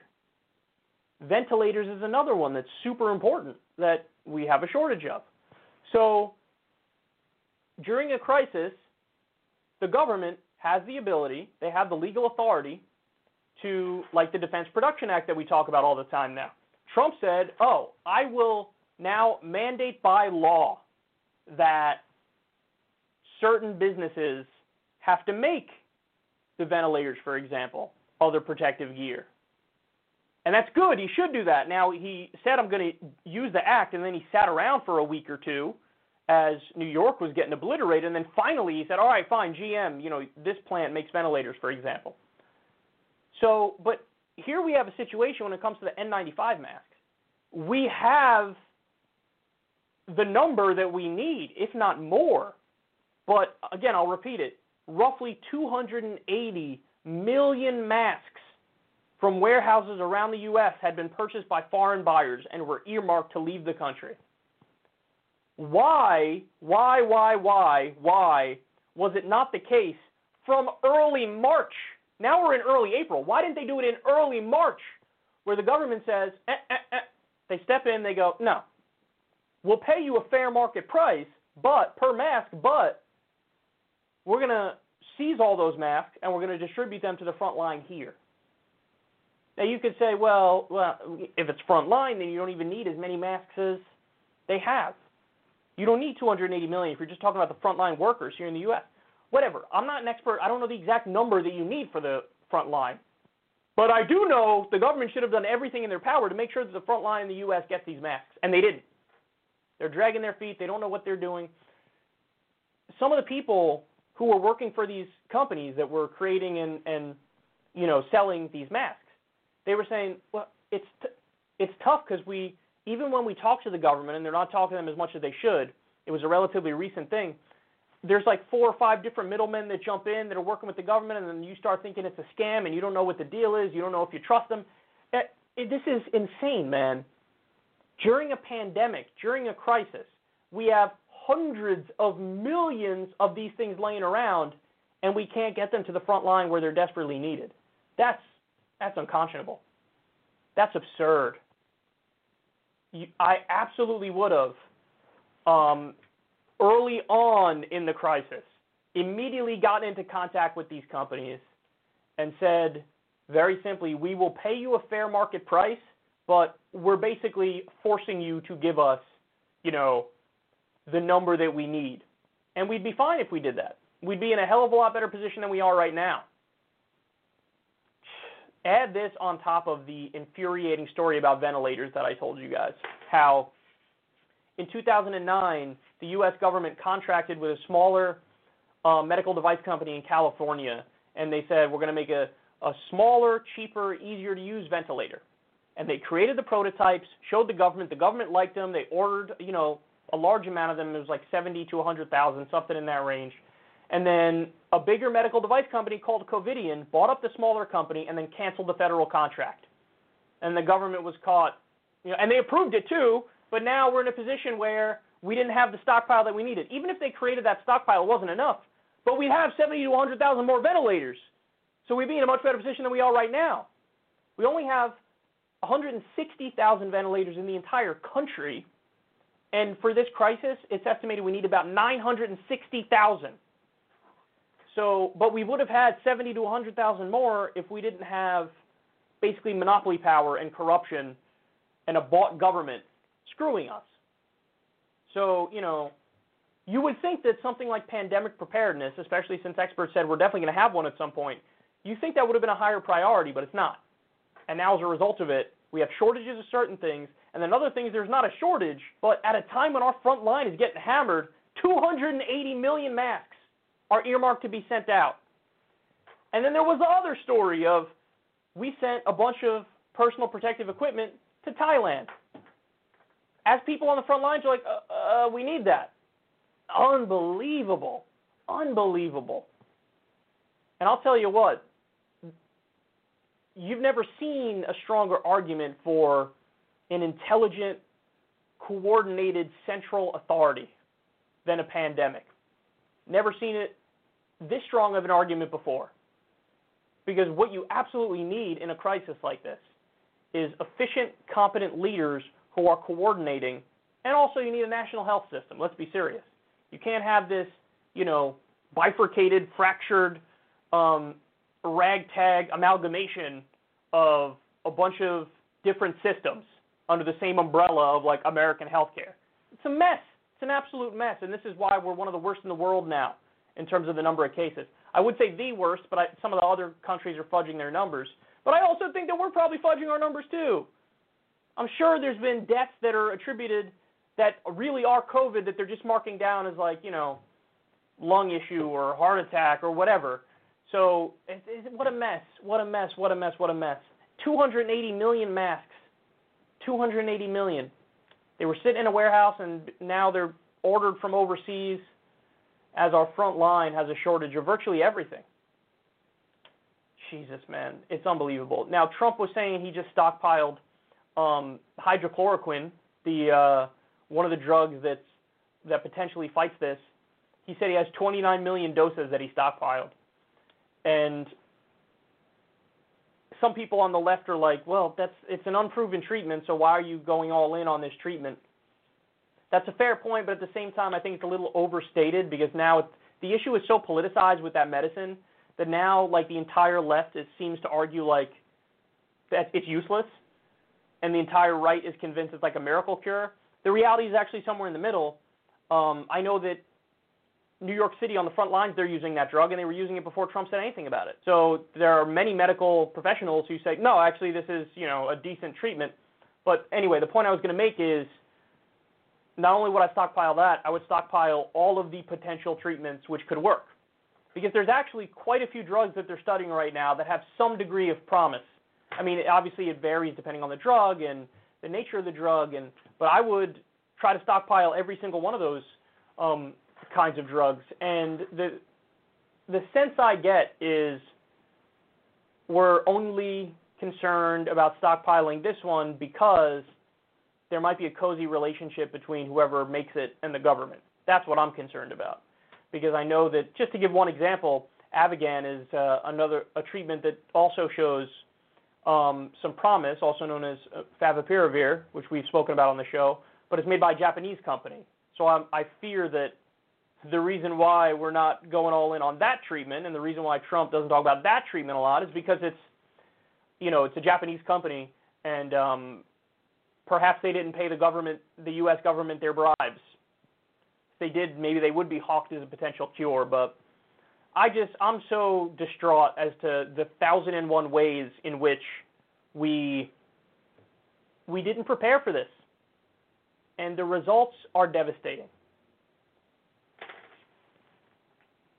All right, I got another religious one for you because why the hell not?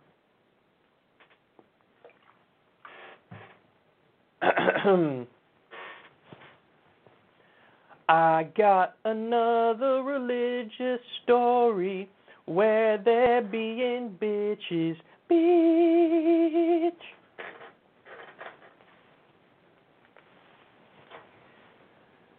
Fear not, nobody needs to worry about COVID 19 anymore because Christian fundamentalist Kenneth Copeland found a way to fight it.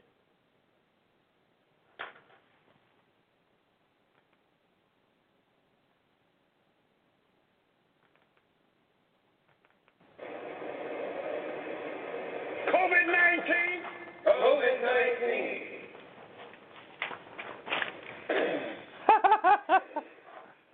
I'm through. Let the wind of God. The wind of God. On you. On you. you are destroyed forever. You are destroyed forever. And you will never be back. And you will never be back. Thank you, our God. Thank you, our God. Let it happen. Let it happen. Cause it to happen. Cause it to happen.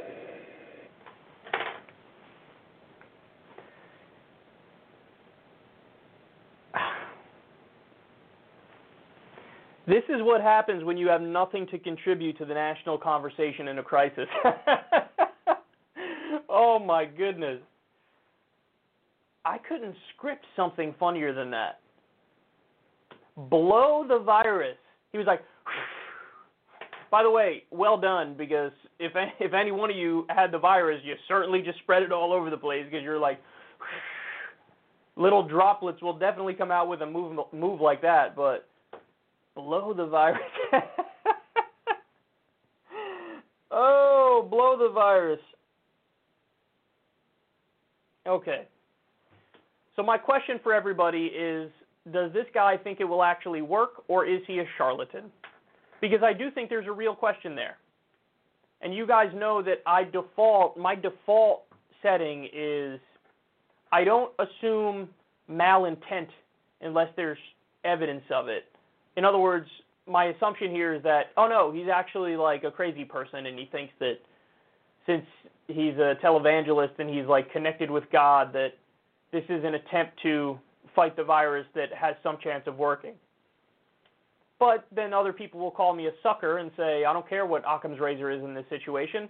The guy's just a fraud. And by the way, Kenneth Copeland, this is the guy who he he went viral for during one of his religious shows. He was telling his audience that, come on, man, you guys got to help me crowdfund a private jet, and you got to help me do that because I can't be in a tube with demons. That's what he said. A tube with demons. You know how expressive he is with his face. I, that was the best part of that by far. It was like the subtle, like the facial facial expressions, like I got the virus now. But that's who this guy is. He tried to crowdfund from his probably working class viewers enough money to buy a private jet because he couldn't be around the public because the public is evil. I mean, that is like literally the opposite of what Jesus would say. and this guy claims to represent Jesus. Would Jesus want a private jet? Would Jesus call, you know, fellow human beings demons? No, he, the guy who wants to help everybody. Uh, but anyway, that's who this guy is. So probably there's a decent chance of, um, you know, him just he's just a charlatan, and he's just I don't know, trying to find some angle and some way to stay relevant during COVID 19 and to get followers to uh, think he's onto something. I don't know. but here's the crazy thing, man. There are people out there who are silly enough to think that this is real. I know that that sounds crazy, but we just we just played a story or played a video, covered the story of a woman who was responding to a reporter by saying, "Oh, don't worry, I'm not going to get the virus because I'm covered in the blood of Jesus." And she was totally convinced that this is a thing. That like, no, no, no, it's okay, it's okay. I pray to the correct sky wizard, so the sky wizard is going to protect me. Don't worry about it. I'm good. If if the sky wizard is real and the sky wizard created everything, why did he allow the virus to spread in the first place? Not only is the virus spreading, it's infected plenty of Christians. So isn't that a sign to you that perhaps the sky wizard uh, is not real because the virus came to existence in the first place, but also because your fellow Christian brothers and sisters are getting sick too? You don't think that, you know, is maybe a strike against the religion a little bit? No? You never you can never understand. It's like when when there's a natural disaster and somebody survives and, you know, these fundamentalists are like, "Oh, thank God, Jesus was protecting them." Okay, but how many thousands of people died? How many people died? Like Hurricane Katrina, for example. So somebody happened to survive. What about all the people who died? God just didn't love them enough, or they didn't love God enough, or they're unworthy, but this other person is worthy. No, it's come on, man. It's just it's absurd. It's absurd. But there are people out there. This reminds me Pat Robertson at the end of every show. Actually, I don't know if it's every show to be fair, but he does it quite a bit. He'll do this, uh, you know, prayer thing where he and his co-hosts will like hold their arm up to the TV screen, and Kenneth Copeland does this a lot too on his show, where he talks about how there's somebody out there. Let me do my Pat Robertson, Brady. There's somebody out there who's got a pain that they're dealing with in their kidney, and we're gonna make sure that they're healed. We're gonna heal them in three, two, one. And they do these like fake cures. Now, you might think, well, that's harmless. They're just being silly, but it's harmless. Well, I mean, there is a tiny percentage of people who might say, "Hey, I can't afford the doctor, so I might not. I, should just not go to the doctor because Pat's trying to heal me. You know, the, this guy's looking out for me." There are some people who actually are that ridiculous where, and Pat said it. You know, he said it with a variety of different illnesses and uh, types of pain, and, and we're going to heal you. And if that disincentivizes one person from actually taking action, that's not good, man. That's really not cool. So anyway, this is isn't it crazy? Like I've often thought about this. We have pharmaceutical companies, and I'm not defending them by any stretch of the imagination, but they are legally required whenever they're selling a drug. First of all, they shouldn't have advertisements for drugs. That's ridiculous. But um, they're legally required to say here are all the side effects. Like you've seen the pharma commercials, and then they list all the side effects. Side effects include blah blah blah blah blah blah blah blah blah, and they'll go through it. And then meanwhile, this guy can go out there and he could just pretend like he's curing COVID nineteen by doing this ridiculous or like what's his face? Um Jim Bakker, who was doing a segment where he's got this super cheaply made silver potion serum thing, and he talks about how this kills every known pathogen. Alex Jones saying his toothpaste cures COVID 19 or coronavirus. The fact that, and listen, I'm, a, I'm the biggest believer in free speech you'll ever find, but isn't that something that there are rules and regulations around the pharmaceutical companies tell, selling their their drugs, but there's virtually no regulation around supplements, and there's no regulation around these religious lunatics who are out there, like, yeah, I I cured it. How? I went like this. I went like this, and I was very animated and made some faces. So I'm fighting back against uh, the coronavirus. Imagine this is your life. This is what you do. Man, I, how would how does he not lay down at night, put his head on his pillow, and say, "I am a total fraud"? How does he not do that? Come on, man. You. Maybe he does. Maybe he does. Which gets back to the original question: Is he a crazy person or is he a total charlatan? And I, I present that question to you not just in the context of this guy, but for all of these characters, whether it's Pat Robertson, Jim Bakker, you know, John Hagee, who I think has passed away a while ago, um, Ted Haggard, remember him?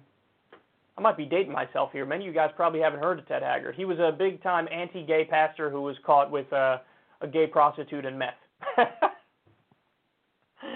oh. Um, and even the right wing commentators, you know, you fill in the blank with whichever one ones. I always have this debate: Bill O'Reilly, Sean Hannity, all of them. Rush Limbaugh. Which ones believe it and which ones don't believe it, and they're just like playing a role and they're charlatans.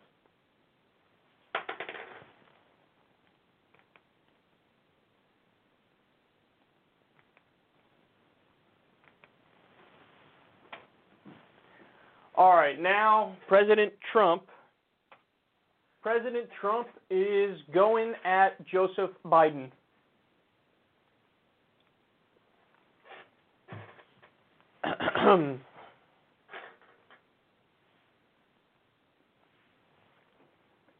Trump is already starting to take shots at Joe Biden.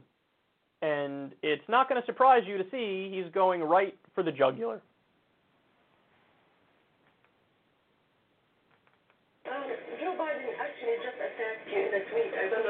He just what? Attacked you. He just Well, he didn't write anything. Look, here's people, here's professionals from the Democrats writing. Let me just read what he said. He said Donald Trump is not responsible for the coronavirus, but he is responsible for failing to prepare our nation to respond to it. How do you respond to that? Uh, he didn't write that. That was done by a Democrat operative. He doesn't write. He doesn't. He's probably not even watching right now. Uh, and if he is, he doesn't understand what he's watching. Oh. But just so you understand, Oh. it was very nice what they wrote out. I don't know. You know, they released it at a strange time. You know, sort of a strange time to release something like that. But he admitted I was right. And if you read the Federalist story, which most of you won't, because you don't want to, but you'd learn something. Because if you go, go through a chart, times. I was early. Dr. Fauci, I think, I don't think he's changed his mind, but he said it was a very important step when we stopped China from coming in from the specific area that was heavily infected. We'd have a whole different thing right now. So I don't really know what Joe Biden said. I don't really care. And again, I see every once in a while I'll say something, I'll make a speech, and then it'll be critiqued, and I'll get this beautiful, brilliant critique.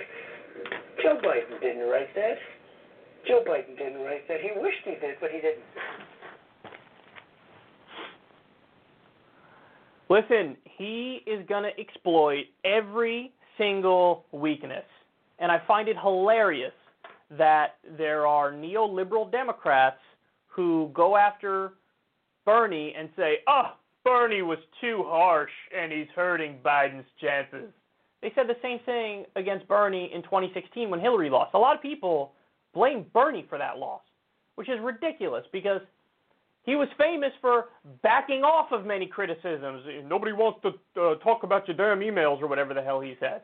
You know, he was super specific, only talking about policy.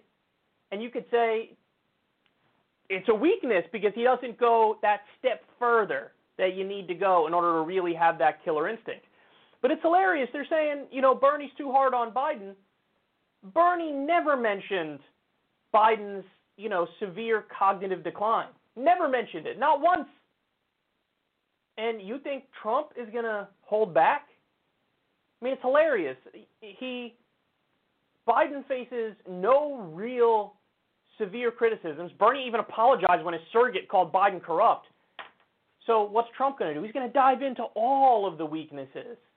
Of course he's going to call him corrupt. He's going to talk about Hunter and specific things happening with Hunter and the deals and exactly how Biden's family got rich off of Biden uh, being in his position as VP and before that senator. And you could say Trump will be a hypocrite because he's got all those things on his own record too. That never stopped him before.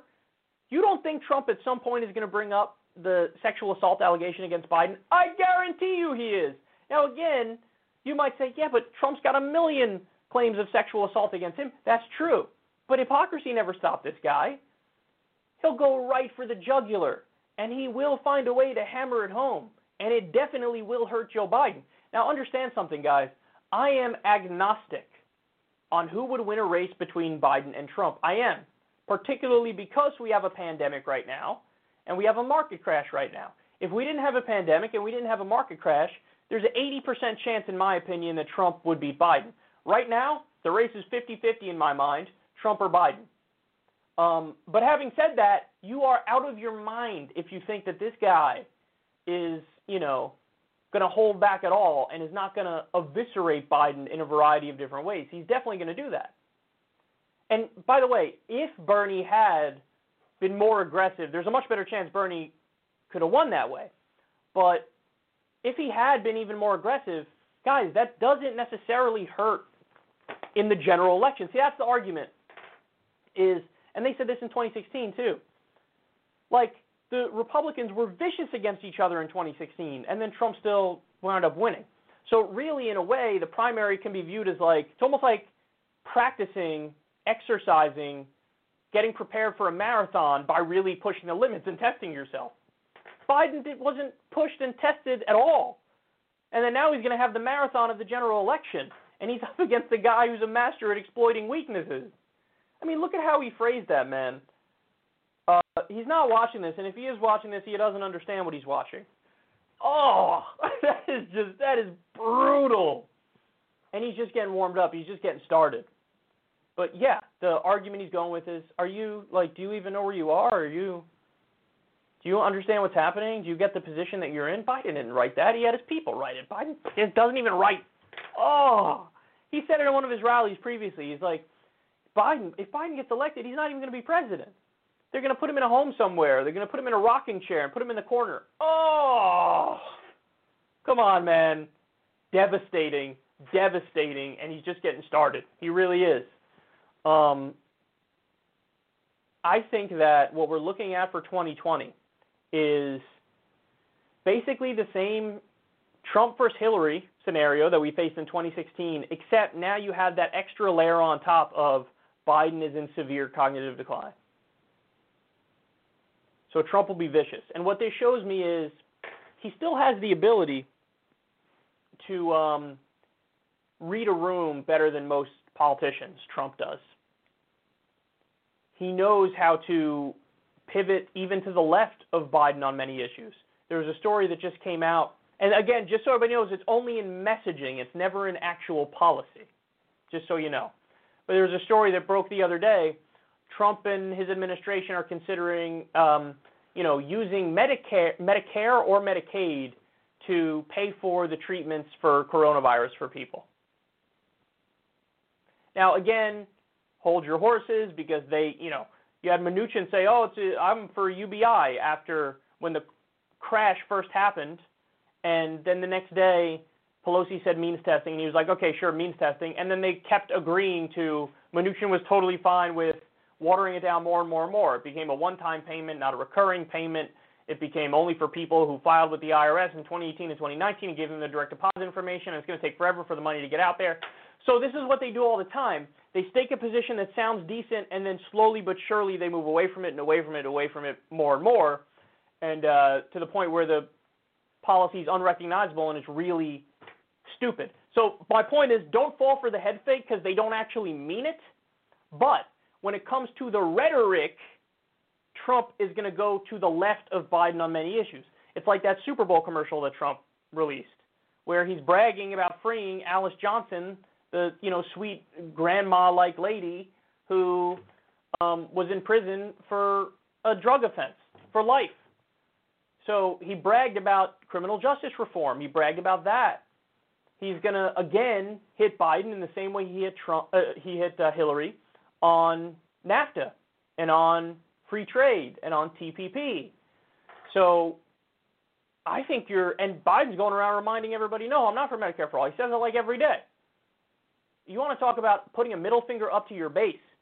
And just so you understand, guys, listen, without that coup that happened right before Super Tuesday, it was like it was like a coup. What happened? Somehow, in a political masterstroke at the last minute, you had Obama make the phone call to Mayor Pete and Amy Klobuchar, and they dropped out and endorsed Biden. Which, without that, Biden would not have won. Do you understand what I'm telling you? Without that move, Biden would not have won. Bernie would have won. He would have gotten at least a plurality. So they did this political masterstroke at the last minute, basically prop Biden up and carry him across the finish line, okay? And then now you would think that they'd be smart enough to know, oh my God, you're going to have a 30% block of the party, the Bernie people, who are just totally distraught and are like, you know what, screw you guys. And are going to check out of the system or vote third party or not vote at all or really pissed off and just want nothing to do with this. And because we've been screwed. The guy who we trust, who we know will fight for us, who believes in the vision that we believe in, they screwed him at the last minute. So you would think that they'd be smart enough to know, okay, all of our effort, all of our attention from now on is going to be tr- is going to be directed towards mending that fence and getting them on board with us. Instead, they're doing the opposite. Biden's doing the opposite. Biden's still putting his middle finger up to the people that he just screwed over. He's going in the wrong direction, and then Trump, you know, pops up out of nowhere here and is using the strongest arguments against Biden and will pivot to his left on many issues. I'm telling you, man, we're already at the point where iceberg dead ahead. We're already there. It's already feeling like that. And if you don't see that this is a little preview of what's to come, oh, I don't know what to tell you. Because Trump will be relentless, Trump will be vicious, Trump will go right for Biden's jugular, and Biden is not coherent when he talks. Imagine Biden trying to respond to a direct attack from Trump whatever it's on, whether it's trade, the Iraq war, whatever it's on, his cognitive ability, I see Biden just like rambling for five minutes, making no sense, and Trump just being like, Are you all right? Do you need to sit down? You're not doing too well. Oh, it's going to be gross, man. It's going to be gross. It's going to be bad. Don't say we didn't warn you. I warned you multiple times.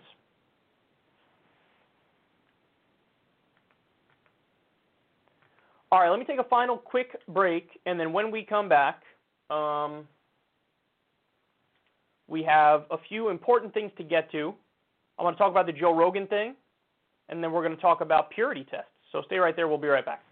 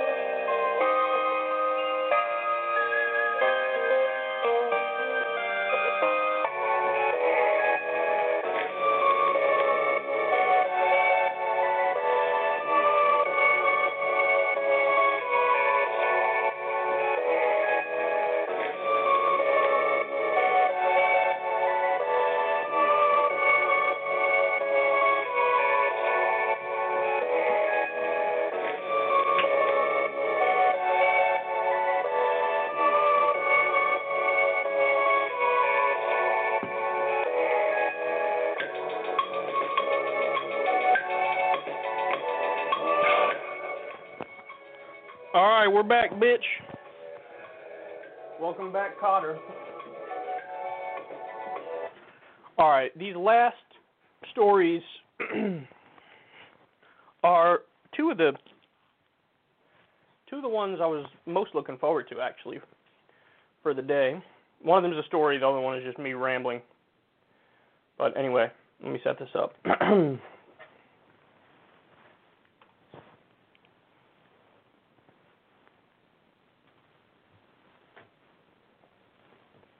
Joe Rogan was trending on Twitter this weekend. Joe Rogan on why he's set to vote for Donald Trump. Democrats have made us all morons by running Joe Biden.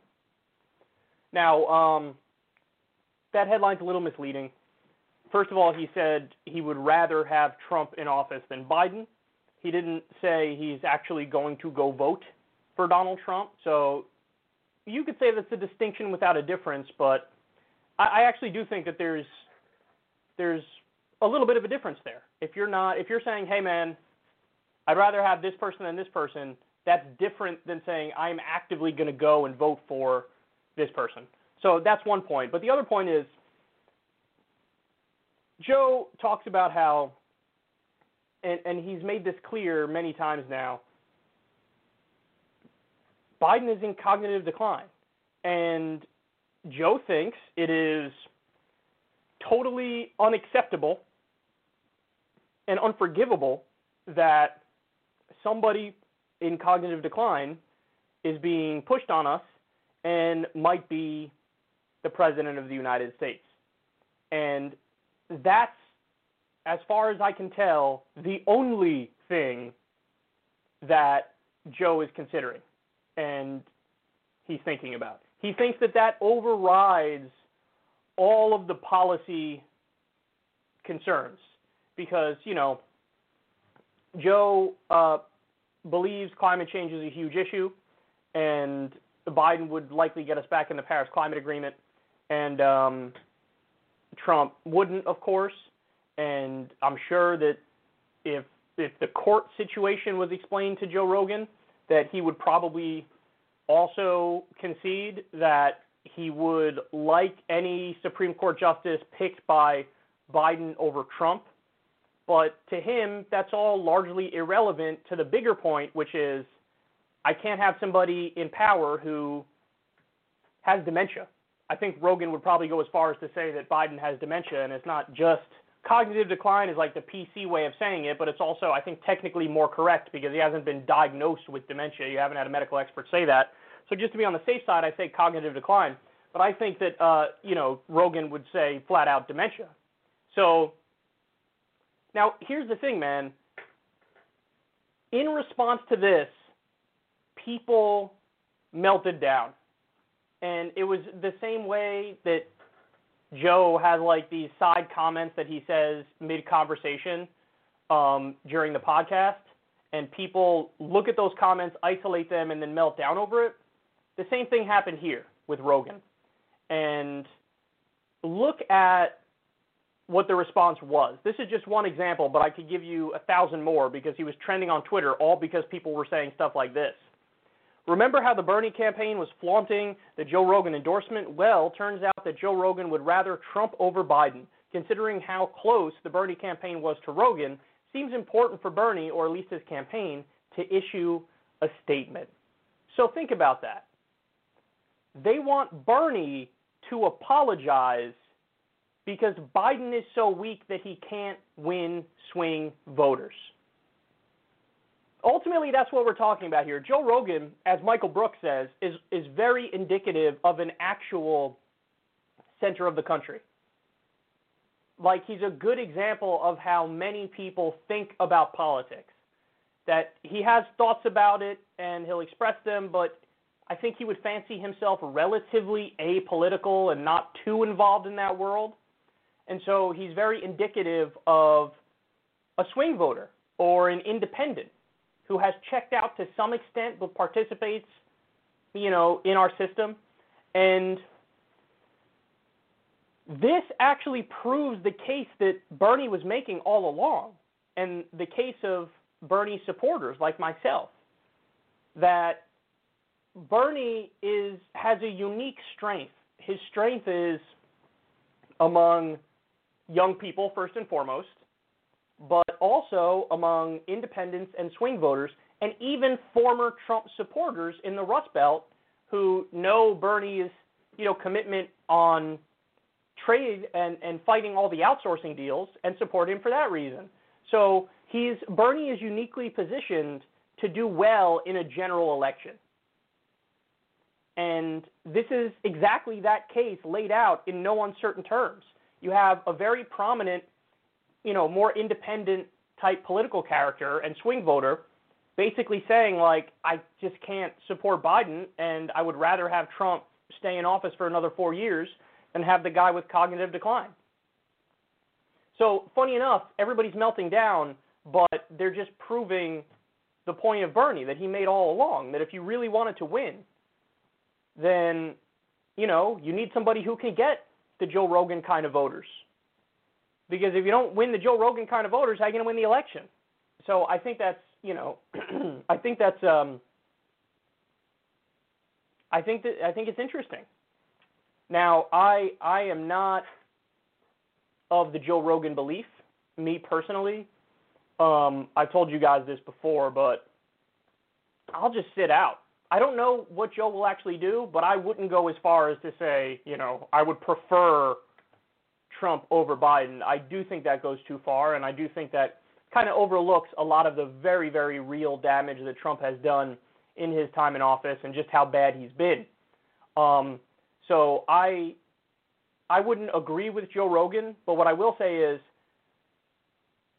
the Democrats have now put us in a position where we have no real good response to Joe because the thing that he's concerned about the most is true. That thing he's concerned about the most is Biden's cognitive ability. I guess you could say, well, Trump also has some sort of cognitive decline. There might be some degree of truth to that, but I don't think it's as severe as Biden's. So you've now put people in a position where I don't think there's a convincing response to Joe Rogan. The best you could do, the best you could say is, what about the Supreme Court and what about climate change and the Paris Climate Agreement? That's really the best I got that I could say to him. And I guess you could list off Trump's, you know, all of his horrendous policies, like, for example, the 2017 Republican tax cut, which gave 83% of the benefits to the top 1%, the deregulation of the marketplace, the assassination of the Iranian commander, which sparked an international crisis, the the increasing of drone strikes by 432%. Um, you know, the list goes on and on of all the things that Trump has done. The firing of the pandemic experts, and then we had a freaking pandemic. Like I could list off a million and one things that Trump did that are bad, but you know, I think the most I could effectively convince somebody is to, if they were leaning in Trump's direction, I could convince them to maybe sit out. But I don't have a good, positive, proactive case to make for Biden, particularly because, you know, he puts his middle finger up to me in every issue I care about deeply. Zero confidence he'll.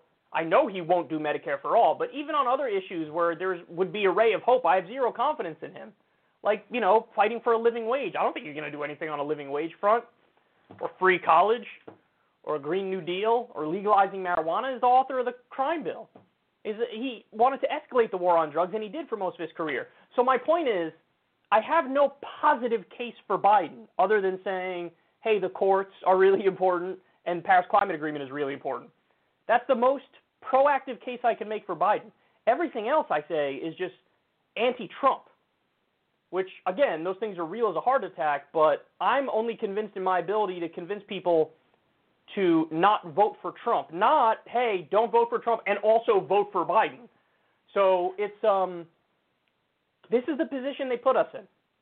And, you know, by and large when you look at the numbers, it's mostly the older um the older boomer liberals who are drunk on MSNBC and CNN. Those are the people who really turned out in this election and and gave Biden the advantage.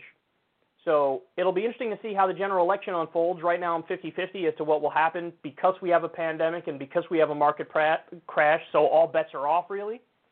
Um, but this is how a lot of voters feel.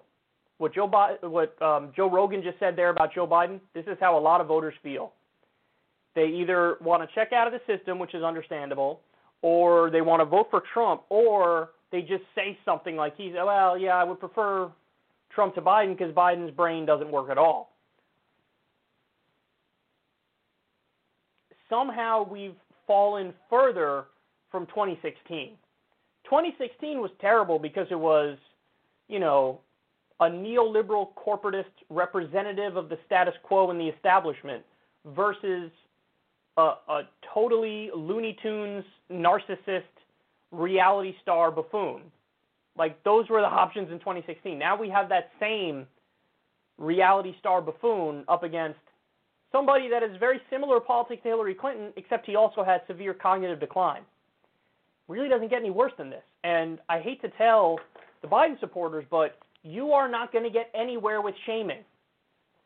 Shaming Bernie to apologize because his opponent is uniquely weak, that's not going to work.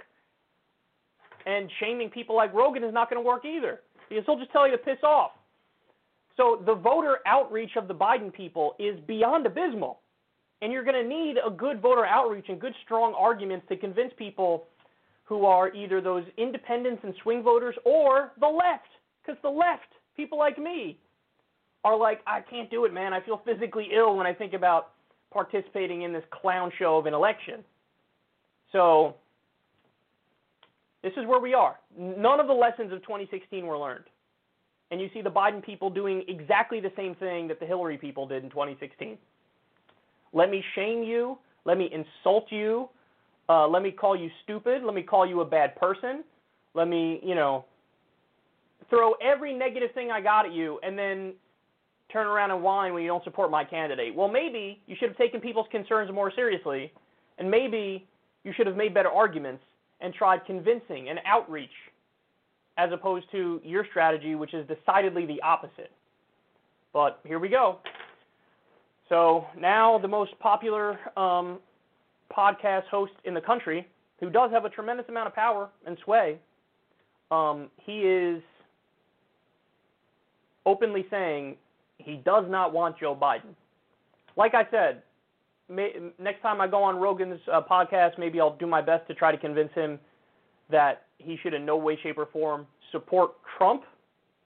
Because I definitely think I can make that argument and I can convince him.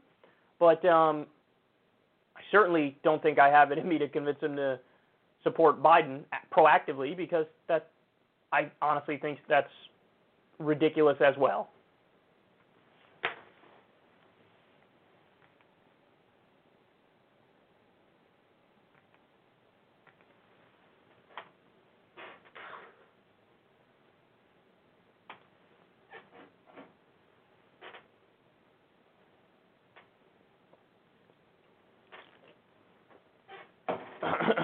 okay. Now, let's let's finish with a little chat about purity tests. Let's talk a little bit about purity tests. So, there are two different kinds of purity tests. One of them I am completely against and I have no test in this version of purity test. In fact, I will argue against one of these kinds of purity tests. The other kind of purity test I have, and I have standards, and you should too. So, what do I mean? Well, the first kind of purity test is what I would call purity of personal story or purity on ancillary issues. So, what I mean by that is listen, we all have pasts. Nobody was born perfect. Nobody was born with the politics of Noam Chomsky nobody like just kind of had the correct and acceptable and moral and ethical positions on everything from when they were young. And this is part of human growth and human development is you you know, you live, you learn, you grow. It's that simple. So, if you've ever made distasteful jokes or you've said terrible things in the past or you've believed terrible things in the past, you've you've had questionable positions. Honestly, I don't hold that against you or anybody at all. I don't care if you were, you know, a hardcore Trump supporter or George W. Bush supporter or a hardcore Republican or whatever last year. I don't care if you dabbled in insane and dangerous beliefs in the past, whether it be alt right stuff or whatever, fill in the blank.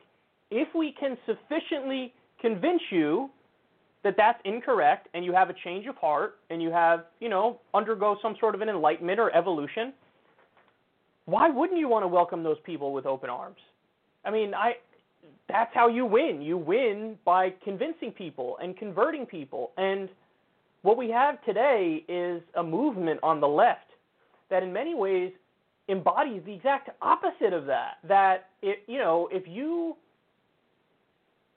are happy to get support from or build bridges with people who either in the past have said questionable things or done questionable things, or people who you agree with a lot on some things but not on other things. You got some people who are like, no, burn it all down, burn every bridge that's not with people who agree with you 100% up front and haven't always agreed with you. And honestly, that is a recipe for disaster and that's a recipe for losing. So that's one kind of purity test. And that's the kind of purity test that I'm so sick of and I want to obliterate and eliminate. And I want nobody on the left to be that kind of a, you know, stick up your ass kind of person. And unfortunately, again, it's super common. We see it all the time. You know, people will get crap just for associating with somebody who may have some questionable beliefs. You know what I mean? It's like when it's like when um, Glenn Greenwald or some other left winger goes on Tucker Carlson's show, and then all of a sudden it's like Glenn Greenwald needs to be, it, you know, he's now out of the cool kids club. We don't consider him on the left anymore, and we think he's like, you know, a closet right winger or something. And he overlooks racism and bigotry because Tucker's bigoted, so therefore Glenn is bigoted, and it's just like there are some people on the left who don't even realize it, but they're very comfortable and happy being in outsider subculture that will never take the reins of power because to them it's more about their feelings and you know being an edgy outsider and actually trying to get political power and make positive change for the people. So we can't be comfortable being an insufferable subgroup. We have to be serious about power and and taking the reins of control and improving the country and implementing our policies. And you cannot do that by having that approach, by having the weird personal story purity tests and you know the guilt by association nonsense. Never do guilt by association. It's always been dumb. They used to do it. Republican commentators and Fox News used to do that all the time. This was back early on before we knew Obama was a neoliberal, but they used to go after Obama because you you sat you knew the person and sat there. Who cares? Who cares? I mean this the amount of energy that goes into making these gotcha arguments when there's nothing substantive there is just like soul crushing. So don't be like that. Don't be like that. You know, there were stories that a bunch of people were pissed at Bernie because Bernie accepted the endorsement of Joe Rogan. It's the most popular podcast host in America. God damn it, take yes for an answer take yes for an answer. What the hell? Yeah, but he said things that are bad and believes some things that are bad, and he's makes jokes that are bad. Oh, come on! What are you? What are you? Six? Grow up, man! It's so stupid. So on that kind of purity test, the purity of personal story gone, doesn't exist. Get rid of it. Hate it. You should never buy into that nonsense. Never buy into the you know ultra social justice warrior stuff that goes way too far. Um, but then there's another kind of purity test. And this kind of purity test is purity of core principles or purity of core policies. On this one, oh, I have a purity test, and I think you should too, and you need to demand it of your politicians. So here's what I mean by that. There are some things I'm not going to bend on. Some policies I'm not going to bend on, but they're all substantive. It's all substantive. So you guys know, for me, I'm a, a deep believer in Medicare for all and free college and a living wage and ending the wars And certainly in this modern era where we see what's happening with this pandemic, I'm now totally on board with UBI. I think we need Social Security for all 100%. Um, now, am I saying that these are the things I believe in, and any politician I support needs to believe in every one of these things that I'm pushing for? No, because you know you have to be somewhat realistic and interface and interact with the world as it exists, not as you want it to be. So I can't say, here are my demands and all of these things you must believe in. No. But can I make the case that you have to not only believe in, but also convince me that you'll fight for and push for at least one or two of my core policies that coincide with my principles? Yes. On that, you I'm sorry. I'm done in this sense. You will never see me bend my values and bend my beliefs to go along to get along and play for the team and you know fall in line because hey lesser evil. Nope.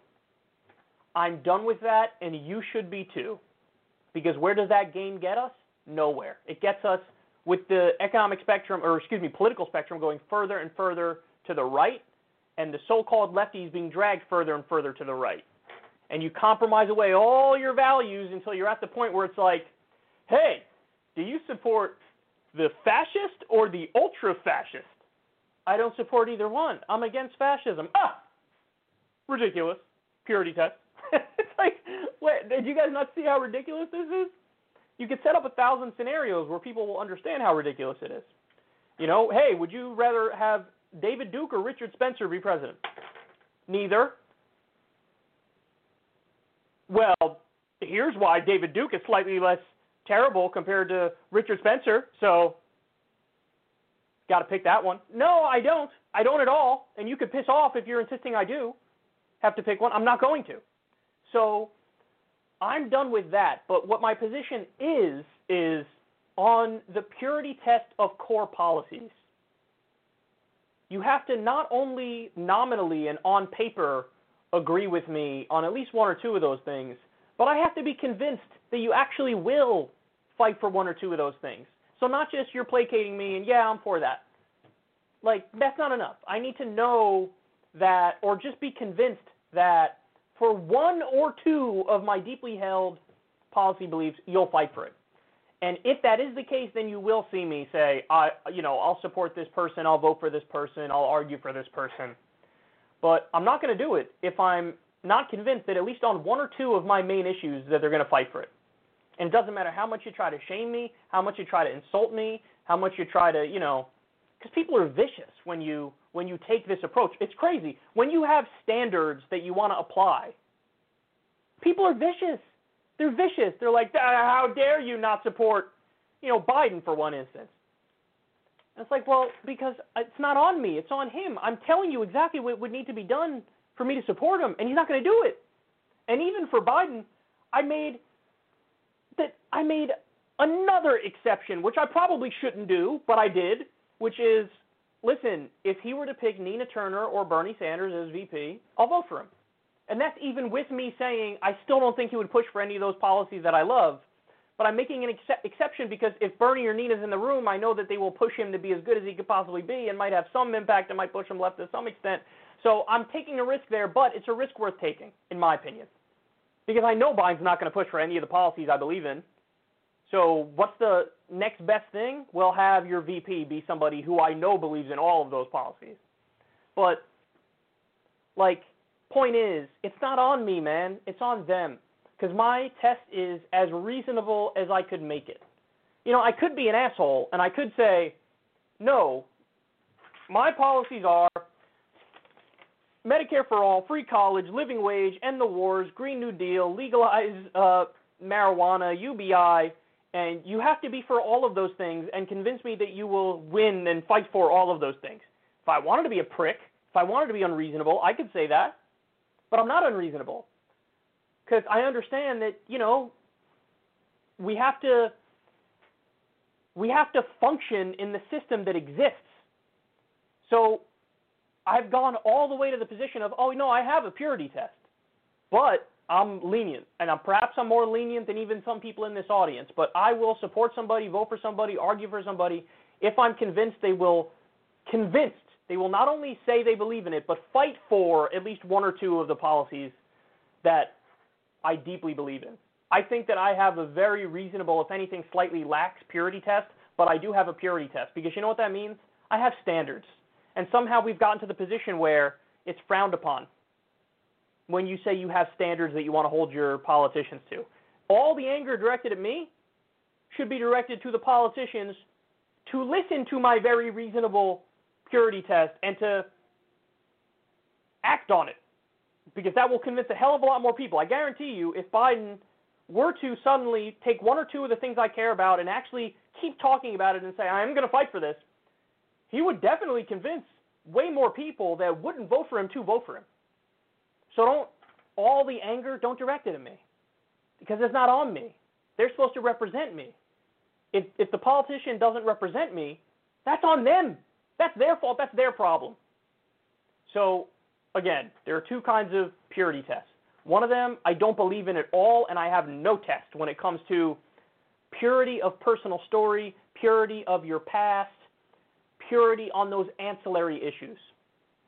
I'm as lenient as it gets on that. The other kind of purity test, purity of core policies, purity of principles. Oh, I have a test there.